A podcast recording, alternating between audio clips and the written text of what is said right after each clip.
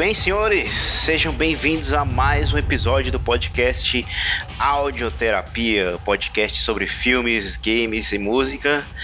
Meu nome é Kevin. Eu sou o Eric. E hoje vamos falar sobre uns filmes. Uh, um dos melhores filmes dos anos 90. Talvez um dos melhores filmes já feitos na vida. Tá no meu top 10, com certeza. Top 10 filmes feitos, melhores filmes de todos os tempos. Hoje a gente vai falar sobre Fogo contra Fogo, filmaço aí do diretor Michael Mann, lançado em 1995, estrelado por dois titãs do cinema, Robert De Niro e Al Pacino, o que decepcionou um pouco das pessoas na época, mas para nossa felicidade deu muito certo.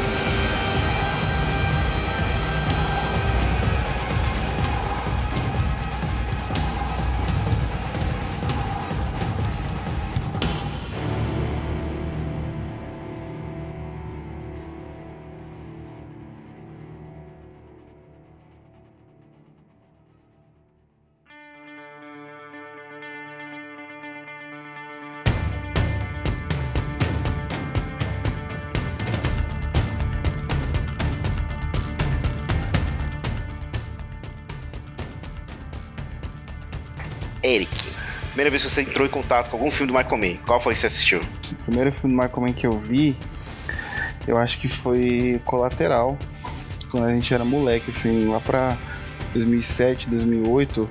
Assim, na época que ele chegou em DVD, saca, nas locadoras, aí a gente locou e assistiu. Foi essa época aí, eu acho, 2007, 2008. Foi, foi. Eu lembro que, assim, o ano era, acho que era 2005, 2006, se não me engano. Foi um ano meio fraco para filme, assim, para lançamento é, norte-americano, né? E eu lembro que na época eu fui com meu pai na locadora, a gente foi pegar esse filme, tava só na capinha lá, colateral. Aí tinha o Tom Cruise e Terno Cinza, e falei, pô, será que é bom esse filme, velho? E eu lembro que os 10 minutos iniciais do filme eu já tava meio cansado. Falei, porra, não acontece nada desse filme não, velho. Ninguém morre, ninguém troca tiro. Até porque acho que o conflito interno demora uns 15 minutos, né? Até o, o Jamie Foxx ali dentro do táxi, o carro cair, o corpo do cara cair em cima do carro, né? Sim, e, e também começa o filme com aquela fotografia de noite, meio VHS, meio estranha. Né? Tu fica pô, por que o filme que a imagem é assim, né, velho? É, assim, eu lembro que quando eu vi isso, isso também, eu achei muito estranho. Falei, que, imagem é essa, né, velho? Não sabia o que era fotografia, né? Mas até porque é um filme que tem um, um, trabalho de fotografia digital muito assumido. É como se alguém fosse pegasse na época uma, uma Sony Cybershot e saísse filmando com com qualidade profissional mesmo, com sabendo enquadrar os atores, né, fazendo toda uma marcação ali, né, dizendo as falas certinhos.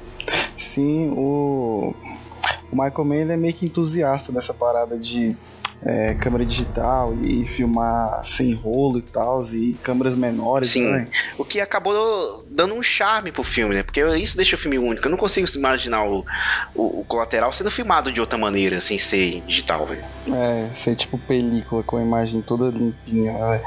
Eu lembro que você gostou do filme na época ou você veio gostar depois do filme? Eu gostei na época, sim. Eu achei que foi um filme legal de ação, né? Eu lembrava muito daquela cena do da boate lá que rola aquela música do Ready Steady Go do acho que é do Junk Excel, né? Não, é do, é do Paul Fold. É, Paul Fold. E, pô, aquela cena é foda pra caralho também. Aquele filme, eu lembro que quando eu assisti, pra mim foi só um filme de ação, quando eu assisti moleque, saca? Então eu não Também. consegui interpretar, assim, as nuances do Jamie Foxx, é, do construção dos personagens, né? Mas eu gostei pra caramba na época, saca? Eu lembro também que e o final eu tinha ficado com um gostinho meio amargo na boca, né? Porque depois até fui ler algumas críticas do filme e eles falavam assim: o filme é muito bom, Tom Cruise está bem no papel, mas ele talvez não seja a melhor escolha para fazer um vilão, né? Porque assim, o Tom Cruise é um cara tão carismático que mesmo ele fazendo vilão, você quer torcer por ele, né? E o filme você fica meio nessa, tipo, não, Jimmy Fox, só leva o cara lá pra matar a galera, não precisa e contestar tem... o trabalho dele, né? É, e ele não tem rosto de vilão, né? Tipo, ele tem o rosto do cara assim bonito, legal, assim, tu confia nele, sabe? O Manny até dá uma desconstruída nisso, né? Bota um cabelo grisalho nele, barba, né? É, tenta deixar ele estranho, né? deixa, de, dá um terno pra ele ali cinza, branco, pra você ter uma noção que aquele cara é profissional mesmo, ele sabe o que tá fazendo, né? Uhum. Talvez seja até uma coisa de, de design de produção aí, porque o cinza, é, nas peças de roupa, ela é uma cor é, que ela se mistura e é uma cor que, tipo, não tem personalidade, né? Então, como o cara é um assassino, ele é todo cinza, porque ele tipo, meio que tá de passagem, tá? Tipo, não, né? Então talvez seja até Isso. uma coisa de linguagem ele usar ser todo cinza, né? Mas eu lembro que na época eu gostei tanto desse filme que quando eu vi que ele ia fazer o um filme baseado na série de TV, né, do Miami Vice, eu falei, caralho, vai ser foda, hein, puta que pariu. O Colateral já foi louco, hein, velho.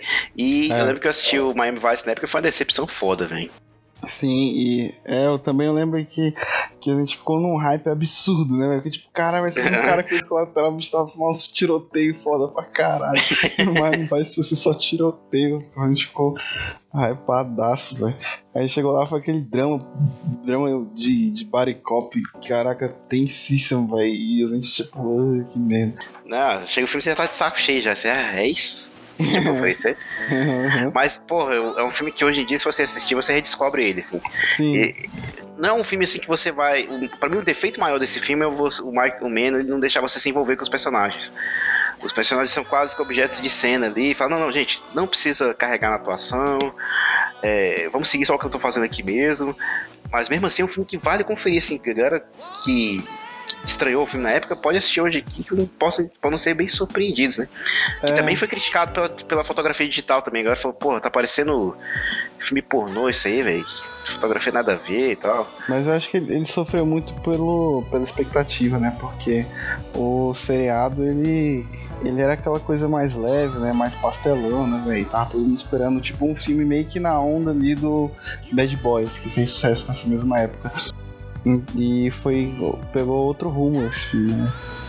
Teve alguns problemas de produção, né? O Man gastou uma fortuna para gravar o filme, um filme caríssimo. Infelizmente não deu grana nas bilheterias, né? O, o Man também, ele, ele é um cara assim, perfeccionista com verossimilhança.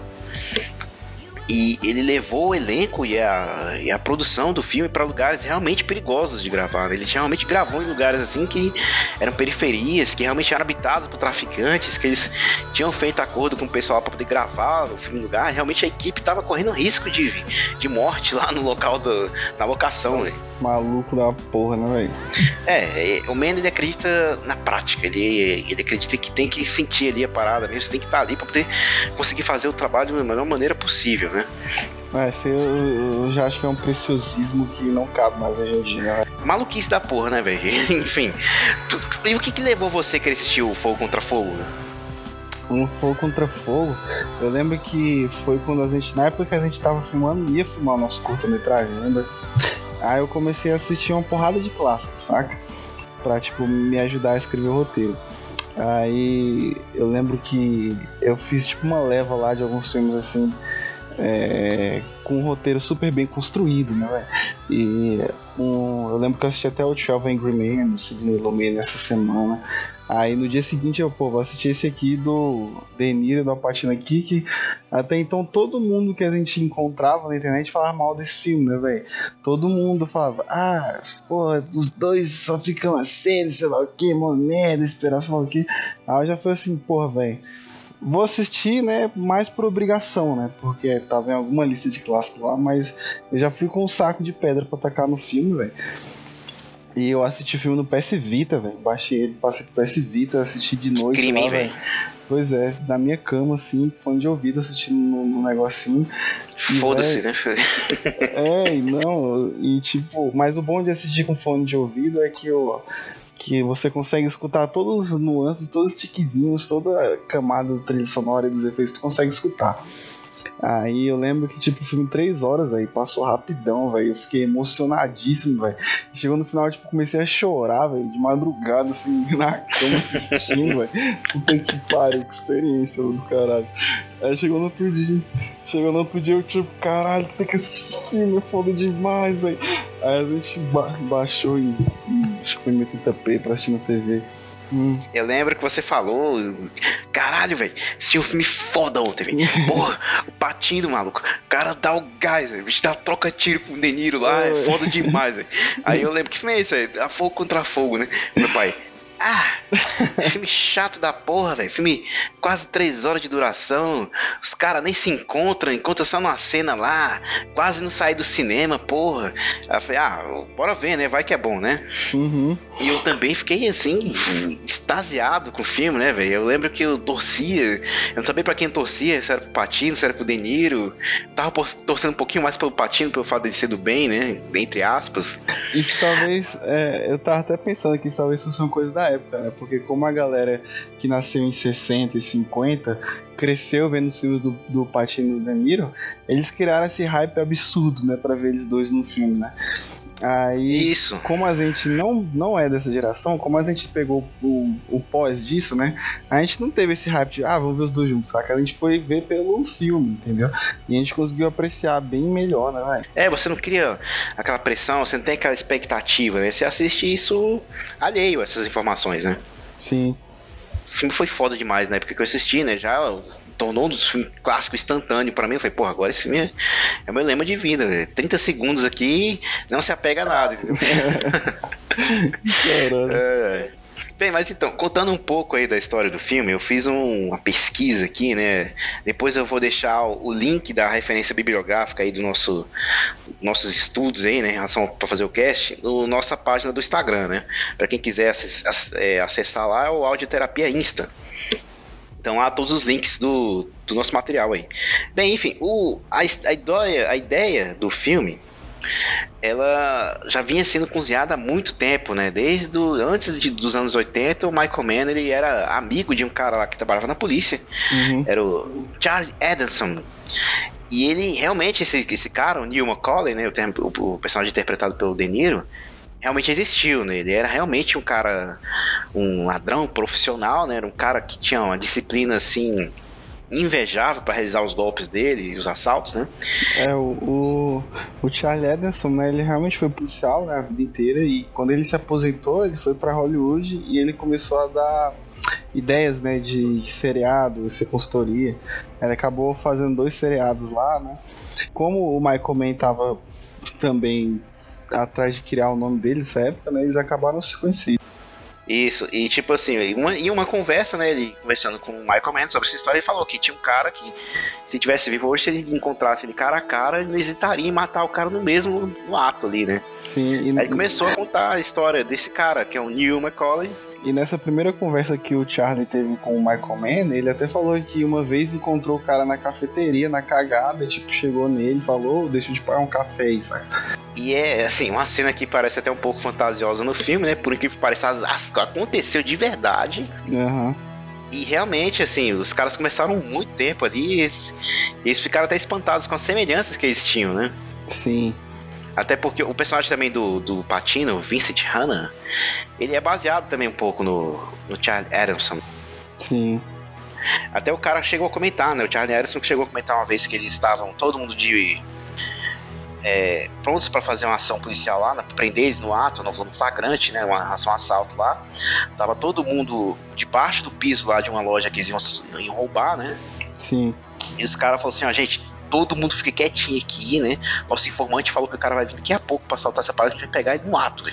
Aham. Aí ele chegou lá no local do crime e tal, né? Já ia fazer o esquema. Um dos policiais lá embaixo do piso, vontade do caramba de mijar, de ir no banheiro, não aguentou e foi no banheiro mijar, né? Aham. E esse ato dele mijar no banheiro fez um barulho lá, né? E o Macaulay ouviu ali. É, o pô, foi essa, Macaulay né? escutou os, acho que foi uns passos dele, né? É. Saindo. Aí, galera, vambora. Vambora, vambora. E. Todo mundo foi embora. Tipo assim, já tinha gasto dinheiro com um monte de material pra poder roubar. Tinha tudo planejado, meses de planejamento. E a gente, não, não, vambora. Acabou, vambora. E o Ederson ficou assim, pasmo com aquilo. Caralho, olha só que cara profissional, velho. É, ele O tipo cara tem um que... código de conduta aqui, velho. Ele meio que, que ele que ficou, tipo, criou uma admiração pelo cara ser tão cabuloso num assalto, né, velho? Curte só a disciplina desse cara, velho. Ele tinha gastado dinheiro com um monte de coisa. E simplesmente, não, não, vai dar errado, vambora. Uhum. Bem, e assim, e por aí, então, em 1979, o Mann, ele concebeu um, um draft, né, um esboço ali de 180 páginas. Durante os anos 80, depois do primeiro filme dele, que foi o, o excelente Profissão Ladrão, ele foi tentando, né, encontrar uma maneira de viabilizar o filme, mas ninguém queria produzir, né? O Man não tinha um nome muito forte no mercado ainda. Ele chegou a oferecer o roteiro para um cara que, que fez muito filme bom na época, que é o Walter Hill, né? O Walter uhum. Hill, para quem não lembra, ele fez Os Selvagens da Noite, trabalhou no roteiro do Alien, fez 48 Horas com Ed Murphy, Nick Nolte, né? um cara, um cara muito bom na época, um cara um nome quente, né? Mas ele recusou, ele falou: não, não, não quero, não quero fazer isso. Aí depois ele fez o. Chegou a produzir, não chegou a dirigir, né? Ele roteirizou vários episódios do Man Vice, produziu, sério. Também tinha produzido Crime Story, né? E a, acho que era a NBC ou ABC, não sei qual é o nome da emissora que tava querendo falar assim, não, mas o que, que, que, que você tem mais de roteiro aí pra gente querer fazer uma coisa, né? Uhum. Aí ele, ó, oh, eu tenho esse roteiro aqui, né? Ele ofereceu o roteiro do, do Hit. E a galera daquela fumeagem pra querer produzir mais alguma coisa, não, tá bom, faz aí então, né? Só que qual era o problema? Era, a princípio, ia ser um piloto pra uma série de TV. Pô, impossível, né? Ele fez um filme de TV, teve uhum. que limar um monte de coisa do roteiro, né? um roteiro de, de 180 páginas. Se você contar aí, de acordo com as regras de roteiro, que cada página é um minuto, né, pô? Dá mais de 3 horas, né? E o nome acabou ficando LA Takedown, não, velho? Isso, exatamente. Só que foi tipo um orçamento baixíssimo, velho. Exato. Ele serviu mais como um protótipo mesmo, como um ensaio porque ele viria fazer depois. Né? Qual, uhum. Mas qual o problema, né? Como ele limou o roteiro, tudo que era de bom do filme foi embora, né? Todas as nuances, as camadas, a complexidade dos personagens, todo aquele drama ficou de lado e virou um filme de, de barato de TV, né? Foi filmado em 19 dias, 17 dias até. Eu cheguei a assistir algumas cenas, não assisti de uhum. tudo, né? Muita coisa tá lá, o texto tá lá ainda, né? Mas assim, é, é foda você ver. Eu cheguei a ver a cena da cafeteria Sim. com os outros atores, né? É, pô. É, tem cenas que ele, que ele não alterou nada, ele só pegou Isso. e refez mesmo, saca? A cena da cafeteria mesmo é exatamente o mesmo diálogo. Exatamente. A cena do assalto ao carro forte também tem suas semelhanças. No, claro que no Fogo contra Fogo ele ele dá uma, um pacing melhor pra cena e ainda consegue deixar a cena mais crível, né? Porque a.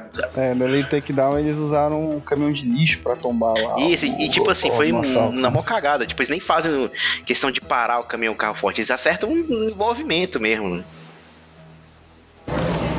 I do what I do best. I take scores. You do what you do best, trying to stop guys like me. Bem, então pulando aí para os inícios dos anos 90, o Mann ele viria dirigir um dos filmes que, querendo ou não, é o filme mais popular dele aqui no Brasil, que é o Os Últimos dos Moicanos. É o filme que a galera mais gosta no Brasil dele. Todo mundo fala desse filme. Ah, Danny Day-Lewis, Madeline Stowe, a Machadinha.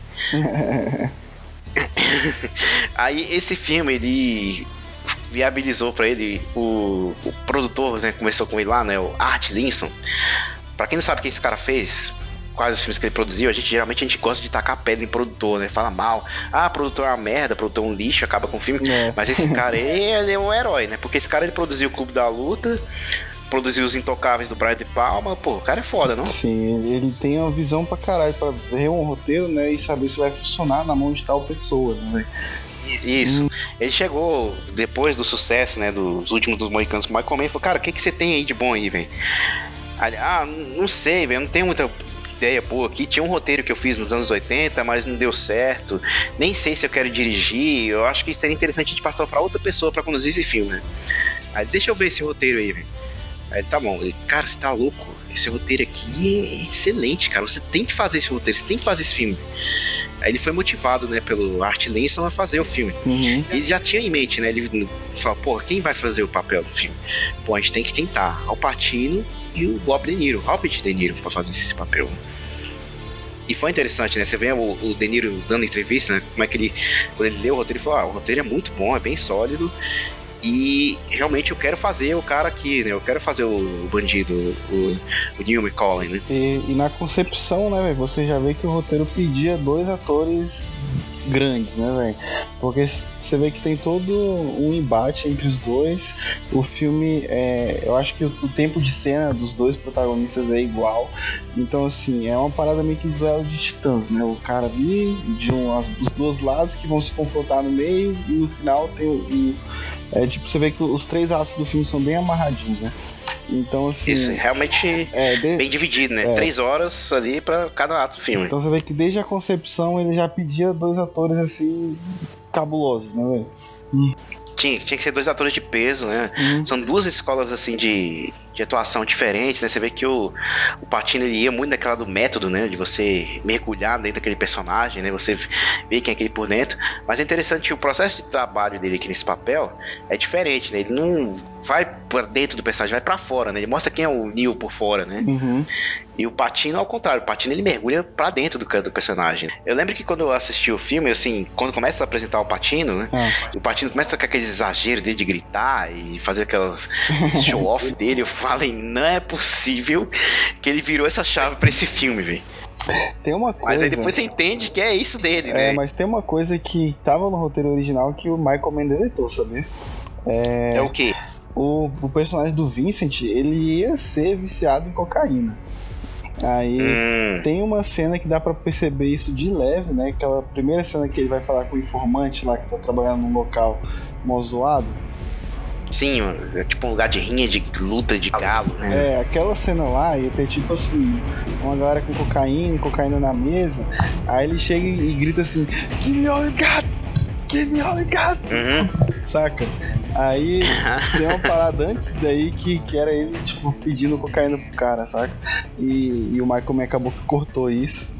E o, o Alpatino contou isso numa daquelas entrevistas que eles fizeram, tipo, de 20 anos do aniversário do filme, saca? Uhum. Uhum. Cara, mas ainda bem que ele tirou isso aí, porque Uhum.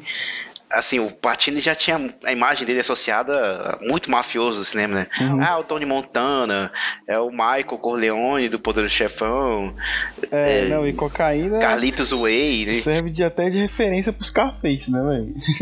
Isso, esse é péssimo, ainda bem que ele tirou isso aí, velho. Mas é, eu acho que ele tirou mais pra. pelo simbolismo, né? Dele ser tipo o cara certinho, né? E o outro errado. Isso. Isso, exatamente.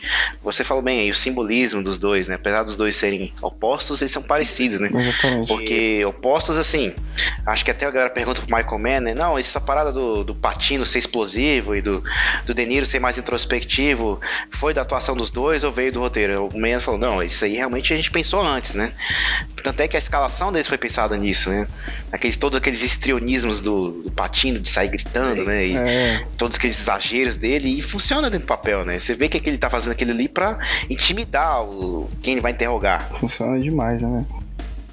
E o De Niro não, o De Niro já faz um cara mais legal, é, cool, né? ele é minimalista, ele é profissional, ele é muito introspectivo, como já falei aqui, né? Sim. Quase. Ele é quase autista, né, velho? É, ele, ele meio que. Ele tá longe, né? Em todas as situações, né? Ele meio que se resguarda o tempo todo, né? O que Uhum. é, conecta os dois é a solidão dos dois. É, tem uma cena que. que demonstra isso muito bem, que é a cena que ele conhece a Goreia lá na cafeteria, né, velho? Você vê que a Goreia tenta conversar com ele, só que ele tá no modo normal, né? Tipo, sai daqui, vai tomar no cu, né? Aí depois que ele percebe que a Goreia tá realmente querendo conhecer ele, que ele desarma e, e- e fala direito com ela, né? Essa cena tem um detalhe de direção básico, Uhum. Mas que parece que os diretores não, não sabem disso na hora que vão conduzir uma cena de dramaturgia. é, a parada da câmera Que tá pelo, é a pelas cena que- costas dele, né? Isso, isso, perfeito, perfeito. Ele tá de costas, né? Totalmente fechado ali, qualquer opinião dela, né? E na hora que ele aceita, que ele fala com ela, a câmera vai pra frente, né? Dos dois. Sim, como se ele tivesse se aberto pra conversar. Exatamente. Essa aí é a Amy Brenneman, né? Você ficou sabendo o que, que, que ela achou do roteiro na hora que leu o roteiro? O que, que ela falou? Ela, o agente falou, né, que o Michael Mann tinha gostado dela e queria ela no filme, né? Não, leu o roteiro aí, beleza. Ela leu o roteiro e não gostou do roteiro, não. Ela falou, cara, que, que coisa horrível, velho. É só violência. Todo mundo é horrível no filme, todo mundo deve. É escroto. Nossa, eu não quero me ligar a atrelar isso aqui, né? Ó, pode falar pro, pro Michael Mann que eu não quero fazer esse filme aqui. Pode falar pro Michael Mann e faz isso aqui no cu dele. Enfia no cu. Aí ele, o agente dela falou, né, pro, pro Mano assim: Ó, a menina não gostou do roteiro. Ele, não, não, traz ela aqui, traz ela aqui, fala, traz ela aqui no meu escritório que eu quero conversar com ela. Aí ele falou: Ó, não tem jeito não, o Mano quer falar com você, quer, quer você no filme. Ela, tá bom, deixa ela falar com ele. Aí, fiquei sabendo que você não gostou do meu roteiro, né? O Mano falou ela. É, não gostei não. Por quê? Ela explicou, papapá. Aí ela falou: Isso é perfeito, porque você é essa personagem. Você tem que estar tá alheio a isso aqui. Você, tipo, quem são esses caras, velho? O que, que, que essa galera tá fazendo aqui? Então você vai fazer o filme. Aí acabou que ela topou, né? E hoje em dia você vê que ela dá entrevista assim, de boa, orgulhosa do trabalho, né? Você vê que toda a equipe técnica fala muito bem do filme, né? Ninguém tá de saco cheio de falar do filme. Até o Man mesmo, toda a galera chega pra ele e ele só fala desse filme, né, velho? É, é meio que. Você vê que ele dedicou muitos anos da vida dele para construir aquilo ali, né, velho? E... É o, magno opus dele. É, é como se fosse o. Sei lá, o, o James Cameron falando do Avatar, né, velho? Isso, o trabalho de vida dele, né?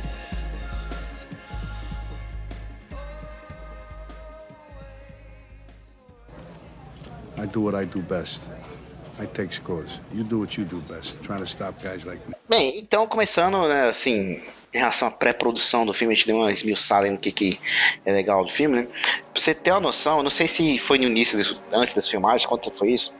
O Man, ele era tão dedicado em relação a as locações uhum. do filme, né? você entrar naquele universo ali, que ele chegou a, a ficar tipo de como é que é a palavra? Tipo, acompanhar o serviço dos policiais, né? Saíam de noite com os policiais, né?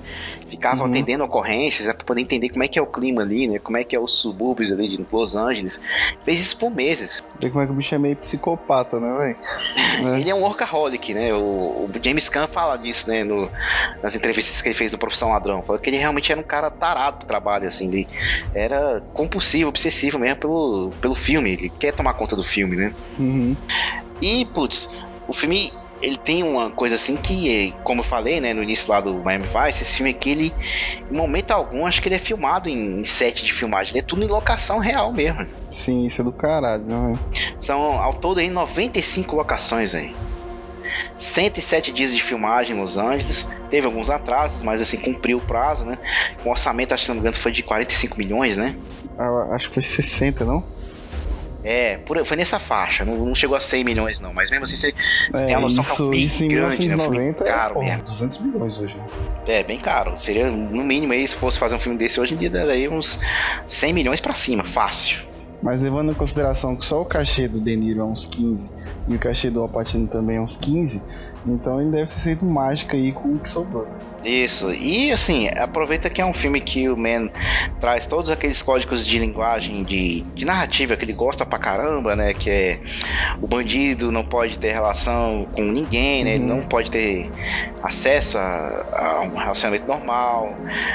Tem aquela parada da falha no, nas instituições, né? Você vê que no. Você não assistiu, deveria ter assistido. Profissão Ladrão fala disso, né? Que ele.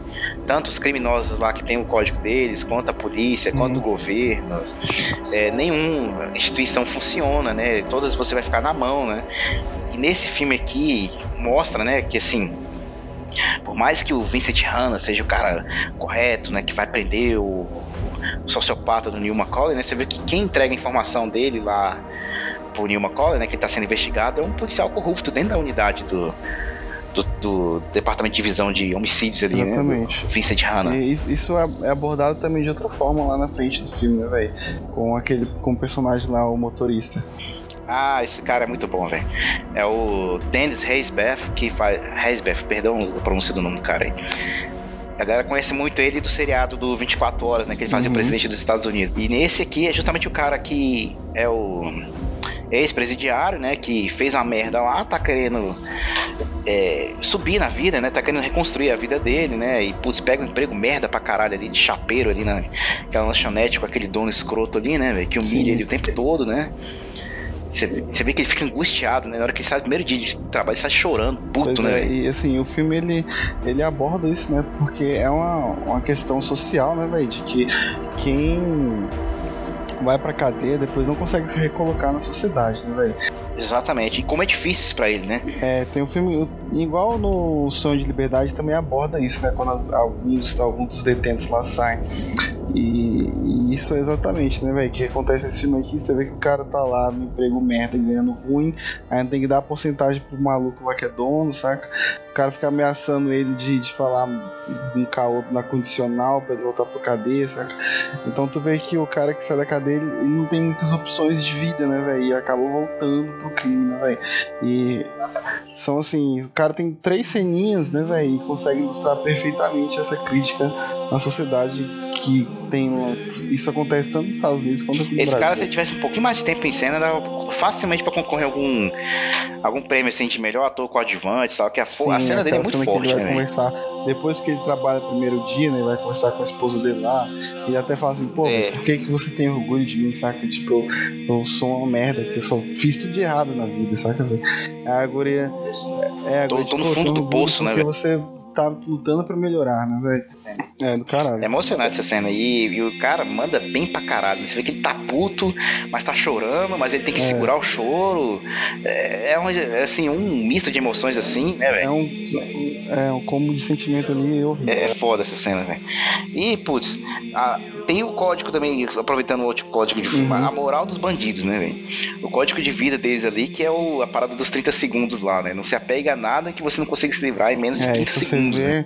até adiantando um pouco a pauta aqui, todo mundo que se foge no filme, Hum. eles não tinham algo que dava pra largar em 30 segundos, né, velho? A merda toda foi por causa justamente dos relacionamentos, né, velho? Sim, é, tu vê que o Val Kilmer, por exemplo, ele, ele se ferra por quê? Por causa do casamento lá. Você vê que quando eles estão é, arquitetando o plano, né, velho? O Val Kilmer até pensa, pô, tô com filho, tô com sei lá o que, eu tô precisando de grana, etc. Eu tô dentro aí, tô dentro aí, entendeu? Isso. E personagem lá também do Tom Sizemore, né? Também que é um cara casado, com filho. Não, eu preciso do dinheiro, né? Eu tenho que manter minha família, Sim, né? o, o trevo lá na frente, né? Que quando a galera vai matar o trevo e pega ele lá, ele, a primeira coisa que ele pergunta é cadê a Ana, saca? Cadê a mulher a Ana, saca? E a galera usou a mulher dele pra chegar até ele. Exatamente, exatamente. Isso, isso é a Então parada mais escrota do planeta. Caralho, eu tenho o É. nome do ator que é Danny Trejo. E o nome do filme dele é Trejo. Provavelmente o trevo era tão desconhecido nessa época, né? Que ele também vai morrer fazendo um ponto em filme e coadjuvante, que é igual o cara que faz o Hector, né, velho? É, só faz o Hector, Aham. né, velho? aquele maluco tá no Velozes Furiosos, pra quem não lembra, aquele careca que- Não, quero ver o que tem no motor aqui. Que esse cara só tem o nome Hector, todos os filmes que ele faz. É, todo o filme dele se chama Hector. Mas aí, continuando aí. Não, uma, uma besteirinha de- que eu queria comentar aqui, né? Que na época que eu assisti o filme também, e que tem uma coisa em filme, em Hollywood, é que você sempre tem que dar uns nomes legais pros seus personagens. Né? Você tem que dar nome estiloso, Sim. né? Eu lembro quando a gente assistiu os 60 Segundos com o Nicolas Cage, todo mundo tinha um nome foda, né? Era é, Nick Castlebeck, Memphis Reigns, Calitre, né? Brandon Memphis, Raymond Calibre.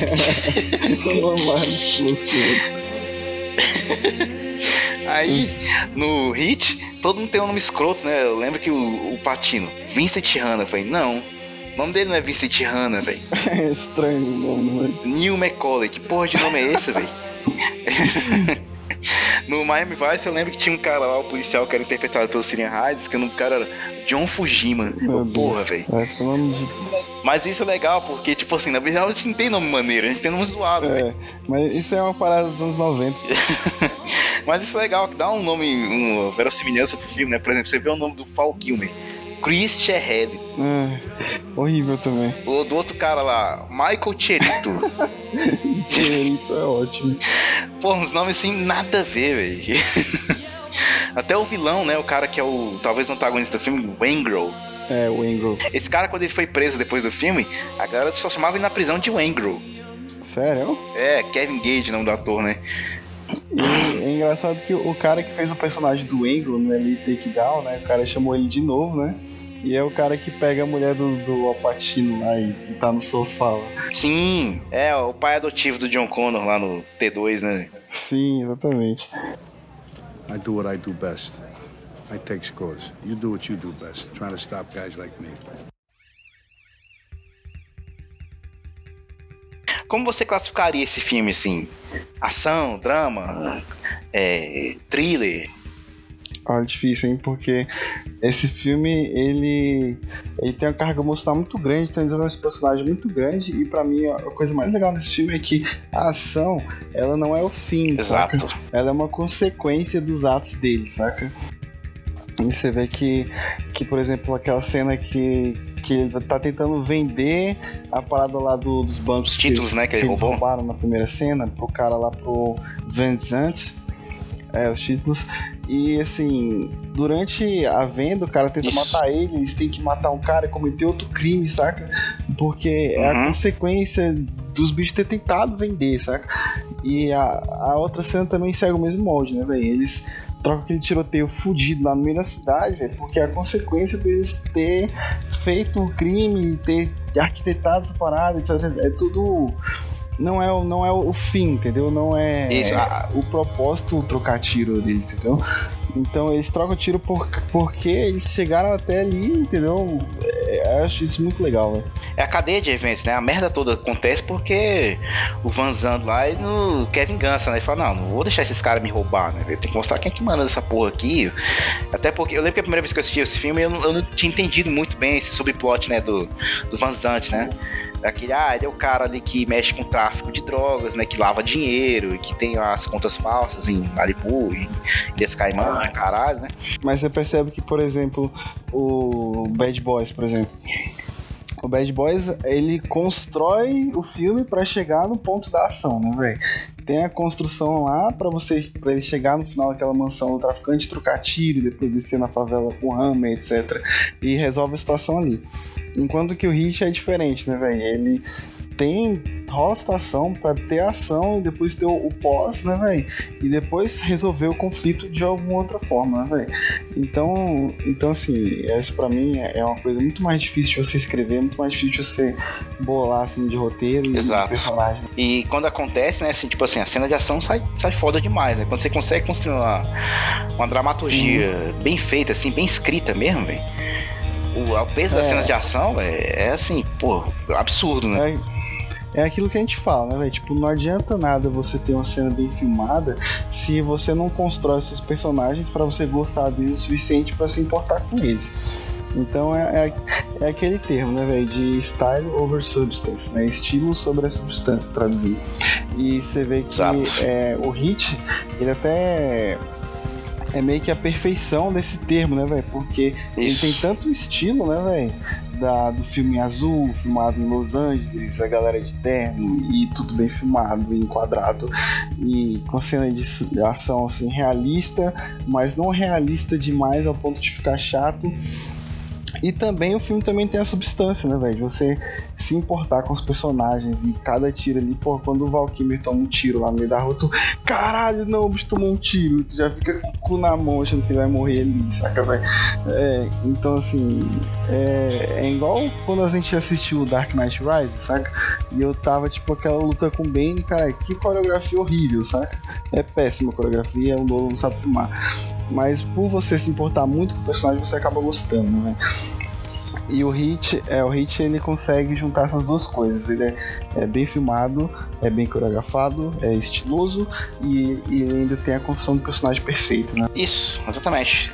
Falou tudo aí, velho. Não, e, pô, até me perdi o que que eu ia falar aqui. Você Sim. falou da fotografia do filme, né, e tal. Uma coisa que a gente esqueceu de falar, né, uma curiosidade também é o próprio título do filme, né, Hate, né?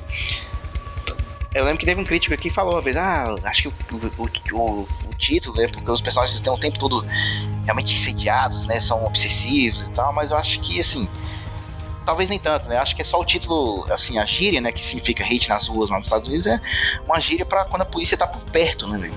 É, quando, tipo, quando o bicho pega, né? Quando, tipo, tá a ponto de dar merda, saca? Não sei se dá pra traduzir, né, velho, pra, pra português. É, não tem uma tradução específica. Eu assisti o filme no Blu-ray agora, né, pra, pra fazer o cast. E na hora que ele fala, né, when you, when you feel the hate around the corner, né, aí na legenda eles fizeram uma tradução péssima, tipo, ah, quando, a- quando uh, pinta sujeira na esquina, né, você tem que fugir. Eles falam bem assim. Hum, É muito difícil traduzir esse termo, né, velho? Tem coisa que, que fica ali lost in translation, né, velho? Hum. É, não tem como traduzir, né? É tipo no GTA, quando você tá no, vendo o mapinha da polícia chegando perto, você vê aquelas ondas de calor chegando por perto, mas é pra simbolizar a polícia chegando, né? Aquele ali é o hit. I do what I do best. I take scores. You do what you do best, trying to stop guys like me. Bem, falando sobre a parte técnica do filme, Você falou que o filme é mega estiloso, né? Eu tava vendo a entrevista do diretor de fotografia que trabalha né, com o Man, que é o Dante Spinotti, que é um diretor italiano, né? Pra mim, o melhor trabalho dele com o Man é no filme posterior, que é o O Informante, que tem um trabalho de fotografia foda demais, assim, o jeito que ele ilumina os atores, como ele trabalha com os contrastes, né?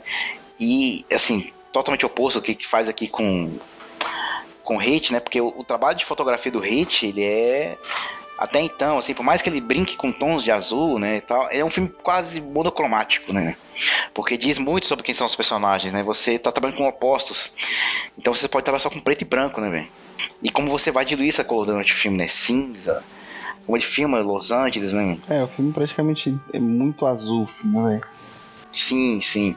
E estiloso, né? Não é chato de ver, né? Aquele filme que você né, por exemplo, eu assisti o um filme recente agora, que saiu na Netflix, né? Agente Oculto. Cara, que filme mal fotografado, velho.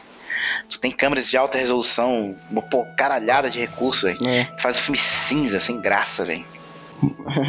isso aí me dá um ódio. Os filmes, esses filmes que são feitos com preguiça me dá ódio, sabe? É uma tristeza, porque você pega esse diretor de fotografia que é foda demais, o Dante Spinotti, e você bota ele para trabalhar no Homem-Formiga 2. Porra, que fotografia ruim, velho. Aí você pensa, pô, não é o cara, não é o profissional, é o método de trabalho que eles botam o cara lá, né? É, a gente tá. Vai cair de novo naquela máxima, né? De que a Marvel, né, velho? Eles. Ritmo industrial de filme, né, velho? Os caras tem que cumprir prazo, tem que fazer de filmar de qualquer jeito, né?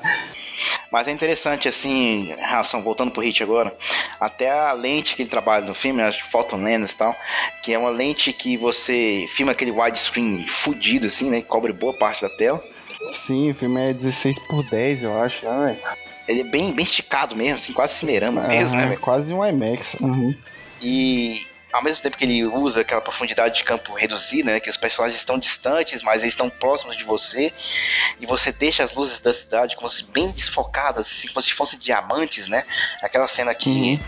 o Deniro tá conversando com a Iri na cidade lá, né, que eles não conseguiram filmar porque as câmeras na época não tinham não conseguiriam filmar aquela tomada de noite, tiveram que fazer um chroma, mas mesmo assim ficou bem feito, né? Que dá aquela uhum. ideia de esperança, né, pros dois, né, de um futuro brilhante, né? Talvez o Patinho, o Deniro encontre o, o amor da vida dele ali, né? Uhum. É, o, pra mim, o mais legal da fotografia é que você vê que praticamente o filme inteiro, velho, você consegue ver algum pedaço de Los Angeles atrás, saca? É, ele deixa claro, assim, ele consegue filmar bem e te, te situar em Los Angeles, né? E acaba, tipo assim, é, dando um contraste pros personagens mesmo, né, velho? Que eles estão ali, é, os dois ali no mesmo local e que em algum momento eles vão se bater, eles vão se achar, né, velho? Então, assim, tudo. É como se a cidade fosse pequena demais pros é, dois. Tudo, né? tudo condiz, assim, com o roteiro, tudo é bem encaixado. Ah, sim, como a cidade engole os dois, né? Como como não é aquela Hollywood, não é aquela Los Angeles assim, hollywoodiana, né, que você vê em outros filmes, é uma Los Angeles palpável, né? Uhum. Suburbana, né? Você vê ali a pobreza, a riqueza, você vê várias facetas ali da cidade. Exatamente. E o melhor de tudo, é um filme contemporâneo, não é um filme vintage, né? Eu acho que uma coisa legal do Man, é. que ele viria fazer nos próximos filmes dele, é que ele abraça realmente o, o virtuosismo, né? O fato de ele querer fazer o filme digital, o fato de querer usar músicas contemporâneas, né? Por exemplo, você vê o Miami Vice, ele abre o Miami Vice com o Linkin Park, velho. Quem faria isso, né? Que escolha inusitada de trilha, né? É uma banda criticada pra caralho. E é uma música muito recente, né, velho? É, porra, que coragem, né? Pra abrir um filme desse jeito, né, uhum. né, velho? Eu nunca abriria um filme com Linkin Park. A não ser que seja Transformers. É, Transformers. Aí eu botaria Points of Authority. Bem, uma coisa também que é destaque nesse filme hum. é a mixagem de áudio e edição de som. Nossa, bem, bem, bem comentado. Porque véio. quando você vê tiro em filme assim, em qualquer outro filme assim, realmente. Porque som em filme é um problema, né? Podemos falar isso por experiência própria, quando a gente foi gravar nosso curta, que uhum. um dos maiores problemas que a gente teve foi som, velho. Pra Sim. gravar áudio das nossas vozes, né? Os diálogos, a ambiência, é uma merda, velho. Você não consegue captar isso lá na câmera. Sim. E geralmente você tem que trabalhar isso na pós, né? Você tem que trabalhar no, com os profissionais, né? com os engenheiros de som pra poder fazer isso. O, a cena que é muito elogiada desse filme, que virou parâmetro, né? Que é o, tal do tiroteio lá em Los Angeles, o tiroteio no centro da cidade logo após o assalto do banco. Uhum. Ele é rico, né? Porque Não que outros filmes já não tenham feito isso, né? Ele realmente, os, o pessoal captou o som a, registrado no dia da filmagem e qual é a parada? Eles filmaram, como eles filmaram no centro da cidade ali, tem um canyon de prédios ali espelhados. Né? Uhum. Na hora que os caras começaram a disparar as armas lá, o som reverbera pelos, pelos, pelas janelas, né? Então dá aquele, aquele eco infernal ali, né? Aquele tiro assustador, aterrorizante, né? Que o Uhum. som vai se dissipando pelas ruas, né? Vale lembrar também que nessa cena é, os atores eles treinaram seis meses, velho. É, tiro, né? Pra saber manusear a arma direito. E eles usaram armas reais nessa cena, com munição de festim. Né? O treino foi com munição de verdade. Sim, o treino foi munição de verdade. Mas assim, é o, peso da arma, é, o tiro ali, é tudo real. Exato. Tanto é que a cena que o Val Kilmer tá disparando a metralhadora dele lá, né? E ele para, recarrega a arma e volta. É usada até em- como referência, né? Pra alguns militares, pra alguns especiais. Ó, os instrutores mostram, né? Pros alunos, ó, você tem que saber carregar essa arma tão rápido quanto o Val Kilmer carrega aqui. É, O Val Kilmer dá até entrevista orgulhoso, né? Ah, usa o meu vídeo como referência, né? Hum, Sim, isso é verdade, velho. É cabuloso. Pô, e assim, uma pena que depois o, o, o Man seria, viria a ser criticado pela mixagem de som no Inimigos Públicos, né? É, mas assim, isso que você falou do, do som reverberar é muito foda, velho, porque como eles estão no meio da rua, né, velho, o som tem que se dissipar, né, velho, depois do tiro. E o trabalho de, de, de pós, né, que eles tiveram que, que ter editando esse som, né, velho, deve Isso. muito difícil, né, é muito perfeito. O Man, ele assim, é um cara chato pra trabalhar com ele, assim. Não chato, assim, ele é um cara que ele quer estar presente em cada etapa do filme, né? E tem aquela máxima em cinema que, assim, cinema é uma arte coletiva, né? Você tem que dar espaço pros outros profissionais trabalharem. Tem hora que isso dá certo, tem hora que isso dá errado, né? Esse filme aqui, graças, graças a Deus, deu certo, né? Tudo esse filme é, casou bem, né? Tudo funciona a favor do filme. O Man, ele, quando ele viu a primeira, a- o primeiro corte da cena, né? Com sons de estúdio, ele. Digo, pô, o que, que é isso aí, velho? Não, sons dos tiros. Não, não tava soando desse jeito lá. Eu quero aquele barulho lá do- da cena que a gente gravou aquele dia lá, pô. Deve Pô, isso- ficado é, inelegível, né, velho, a primeira gravação. Pois é. Aí sim, e, pô, foi foda demais, né? Um detalhe interessante que, puxando um assunto aqui sobre som, né? Sobre falando Uhum. como o Michael Mann é chato de som. No Inimigos Públicos, ele chegou a pedir para alguns editores e os engenheiros de som para aumentar os decibéis de algumas sílabas de frases de um dos atores falando do filme. Meu Deus. Você ver o nível de loucura do cara, né? De, de apego ao, ao material. E que acabou sendo criticadíssimo na época, né? Porque o filme apresentou um desnível de diálogo, assim, tremendo. Tinha gente que achava que o problema era na sala de som.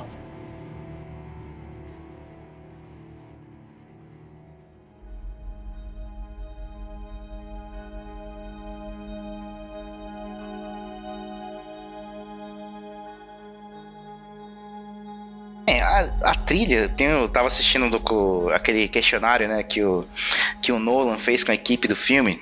Você já chegou a assistir? Acho que eu vi sim. Eu vi uns pedaços, né? Aí o Nolan pergunta, né, pro Man, não, assim, você tá trabalhando aqui com quatro compositores de trilha, né? Como é que você conseguiu fazer uma trilha, achar uma coesão, né? Fazer algo tão sucinto no filme, né? É, Aí o Man explica, pô, como a gente tá trabalhando com vários atores, né? Com vários personagens de temperamentos diferentes, eu queria um que os compositores trabalhassem em cima disso, né? Cada música para cada é, sentimento, né? De cada personagem, né? E tem uma tonelada de música, Sim. né? Pô, você tem o compositor que é foda demais, pena que ele trabalha pouco, né? Que é o Elliot Goldenthal. Pra quem não conhece ele, nessa época aí foi, foi a época de ouro do Elliot. Pois é, pra quem não conhece esse cara, ele fez a trilha do Aliens 3, Demolition Man, do Stallone, a- dos filmes do Batman, do Joe Schumacher, né? Pô, tá o que quiser, mas a trilha dos filmes é boa demais. pô o, o tema, velho, do, do Batman do Schumacher é do caralho. Tem, tem, tem, tem, tem, tem, tem. Pô, é. E sem falar que antes do tema do Schumacher, a gente tinha o tema do Danny Elfman, que também já era absurdo de bom. Pois né? é. Era tipo um clássico instantâneo. E o cara teve que tipo, fazer um tema tão bom quanto, né? Ele véi? fez, ele fez um tema muito bom que não foge tanto, né, da veia cartoon que ele fez no Batman. E aqui no Sim. Fogo contra Fogo, ele faz um trabalho de trilha aqui que é, eu gosto de chamar música ambiente, né? Ele não Uhum. faz uma música que telegrafa muito os, os sentimentos dos atores, né? Mais ou menos, né? Mas tem muita música experimental, né? Que ele trabalha com sons diegéticos, né? Tem umas músicas que ele mistura a cacofonia dos sons dos tiros, né? dos- das armas dos personagens dentro da trilha do filme. É bom lembrar também do. é, que ele usa duas músicas do Mob também, né, velho? Sim, Uma sim. música que é do Joy Division, né, na verdade, que, que tem o cover pelo Mob, né, que é a You Down Fades, eu acho. Que é do caralho, né, velho? Melhorou a música, né? Já era boa, né? Ficou bom pro caralho. E, e a música da cena final, né, velho? Que toca lá no fundo do seu coração. É, acho que é God Moving Over.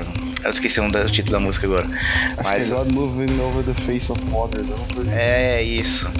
Outro também que ele trabalha também é o Brian Eno. O Brian Eno que também que é o pai da música ambiente também, né? E que faz uma, a, a trilha que rola no assalto ao banco, né? Que aquela tuf, tuf, tuf, tuf, tuf, tuf, tuf, tuf, tuf, tuf, tuf. Massa pra caralho, velho. A música estoica que tem só uma, uma- fica só numa nota ali, né? Aham. Pra mostrar quanto o assalto é bem sucedido dos caras, né? Do caralho. Tem o. Acho que é Kronos Quartets que faz aquela música da abertura do filme, né? Na hora que o, que o De Niro tá chegando na estação de trem. Aquela música meio alienígena, né? Um tom meio psicodélico pro início do filme ali. né? É, é, saber que aquela parada que eles fizeram de dar tiro de fuzil dentro do carro é uma tática realmente do exército.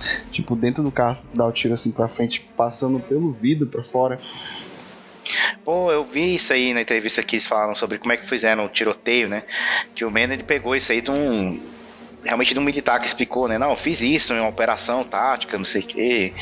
É, realmente deu certo. É, você vê a vera semelhança que o bicho tem, né? Pois é. Pô, qual a sua música favorita do filme, assim, em, em cena, assim? Na trilha e dentro do filme. Pô, é lógico que é a do Mob, a música final, né, velho? É emocionante demais, velho. É, tem uma que eu gosto, assim, pra fugir um pouco das músicas incidentais, né? Que é aquela hora que ele vai matar o Wengro. Que é a música mais aterrorizante do filme, né? Que é a hora que ele vai lá no hotel, faz toda aquela armação pra poder matar o cara lá, né? Tá rolando de fundo aí agora. assim. Sim, e ele chega lá, né? Look at me! Look at me! Ele não atira É, enquanto massa, o cara olha no olho dele, sabe? Ele Não tá E é massa que ele dá uma porrada nele só pra ele sentir, né? Aham. Aí ele dá um tiro no peito dele, assim, só pra ele. Aí depois, depois que ele sente a merda ali, a dor que ele tá sentindo, depois ele mata ele, dá um tiro na cabeça servido, assim. Ah, isso aí. Isso aí é o, é o Double Tap, pô. Também é do, dos É. Marines, né? Dois tiros no peito e na Isso. cabeça. O, no John Wick também tem essa porra. Ah, o, o Tom Cruise também faz no colateral também, né? Exatamente. Aquela cena fodida que é aquela cena da boate lá, né? É. A cena da boate também. Mas eu ainda fico com a cena do Hit, mas a do boate também é foda igual.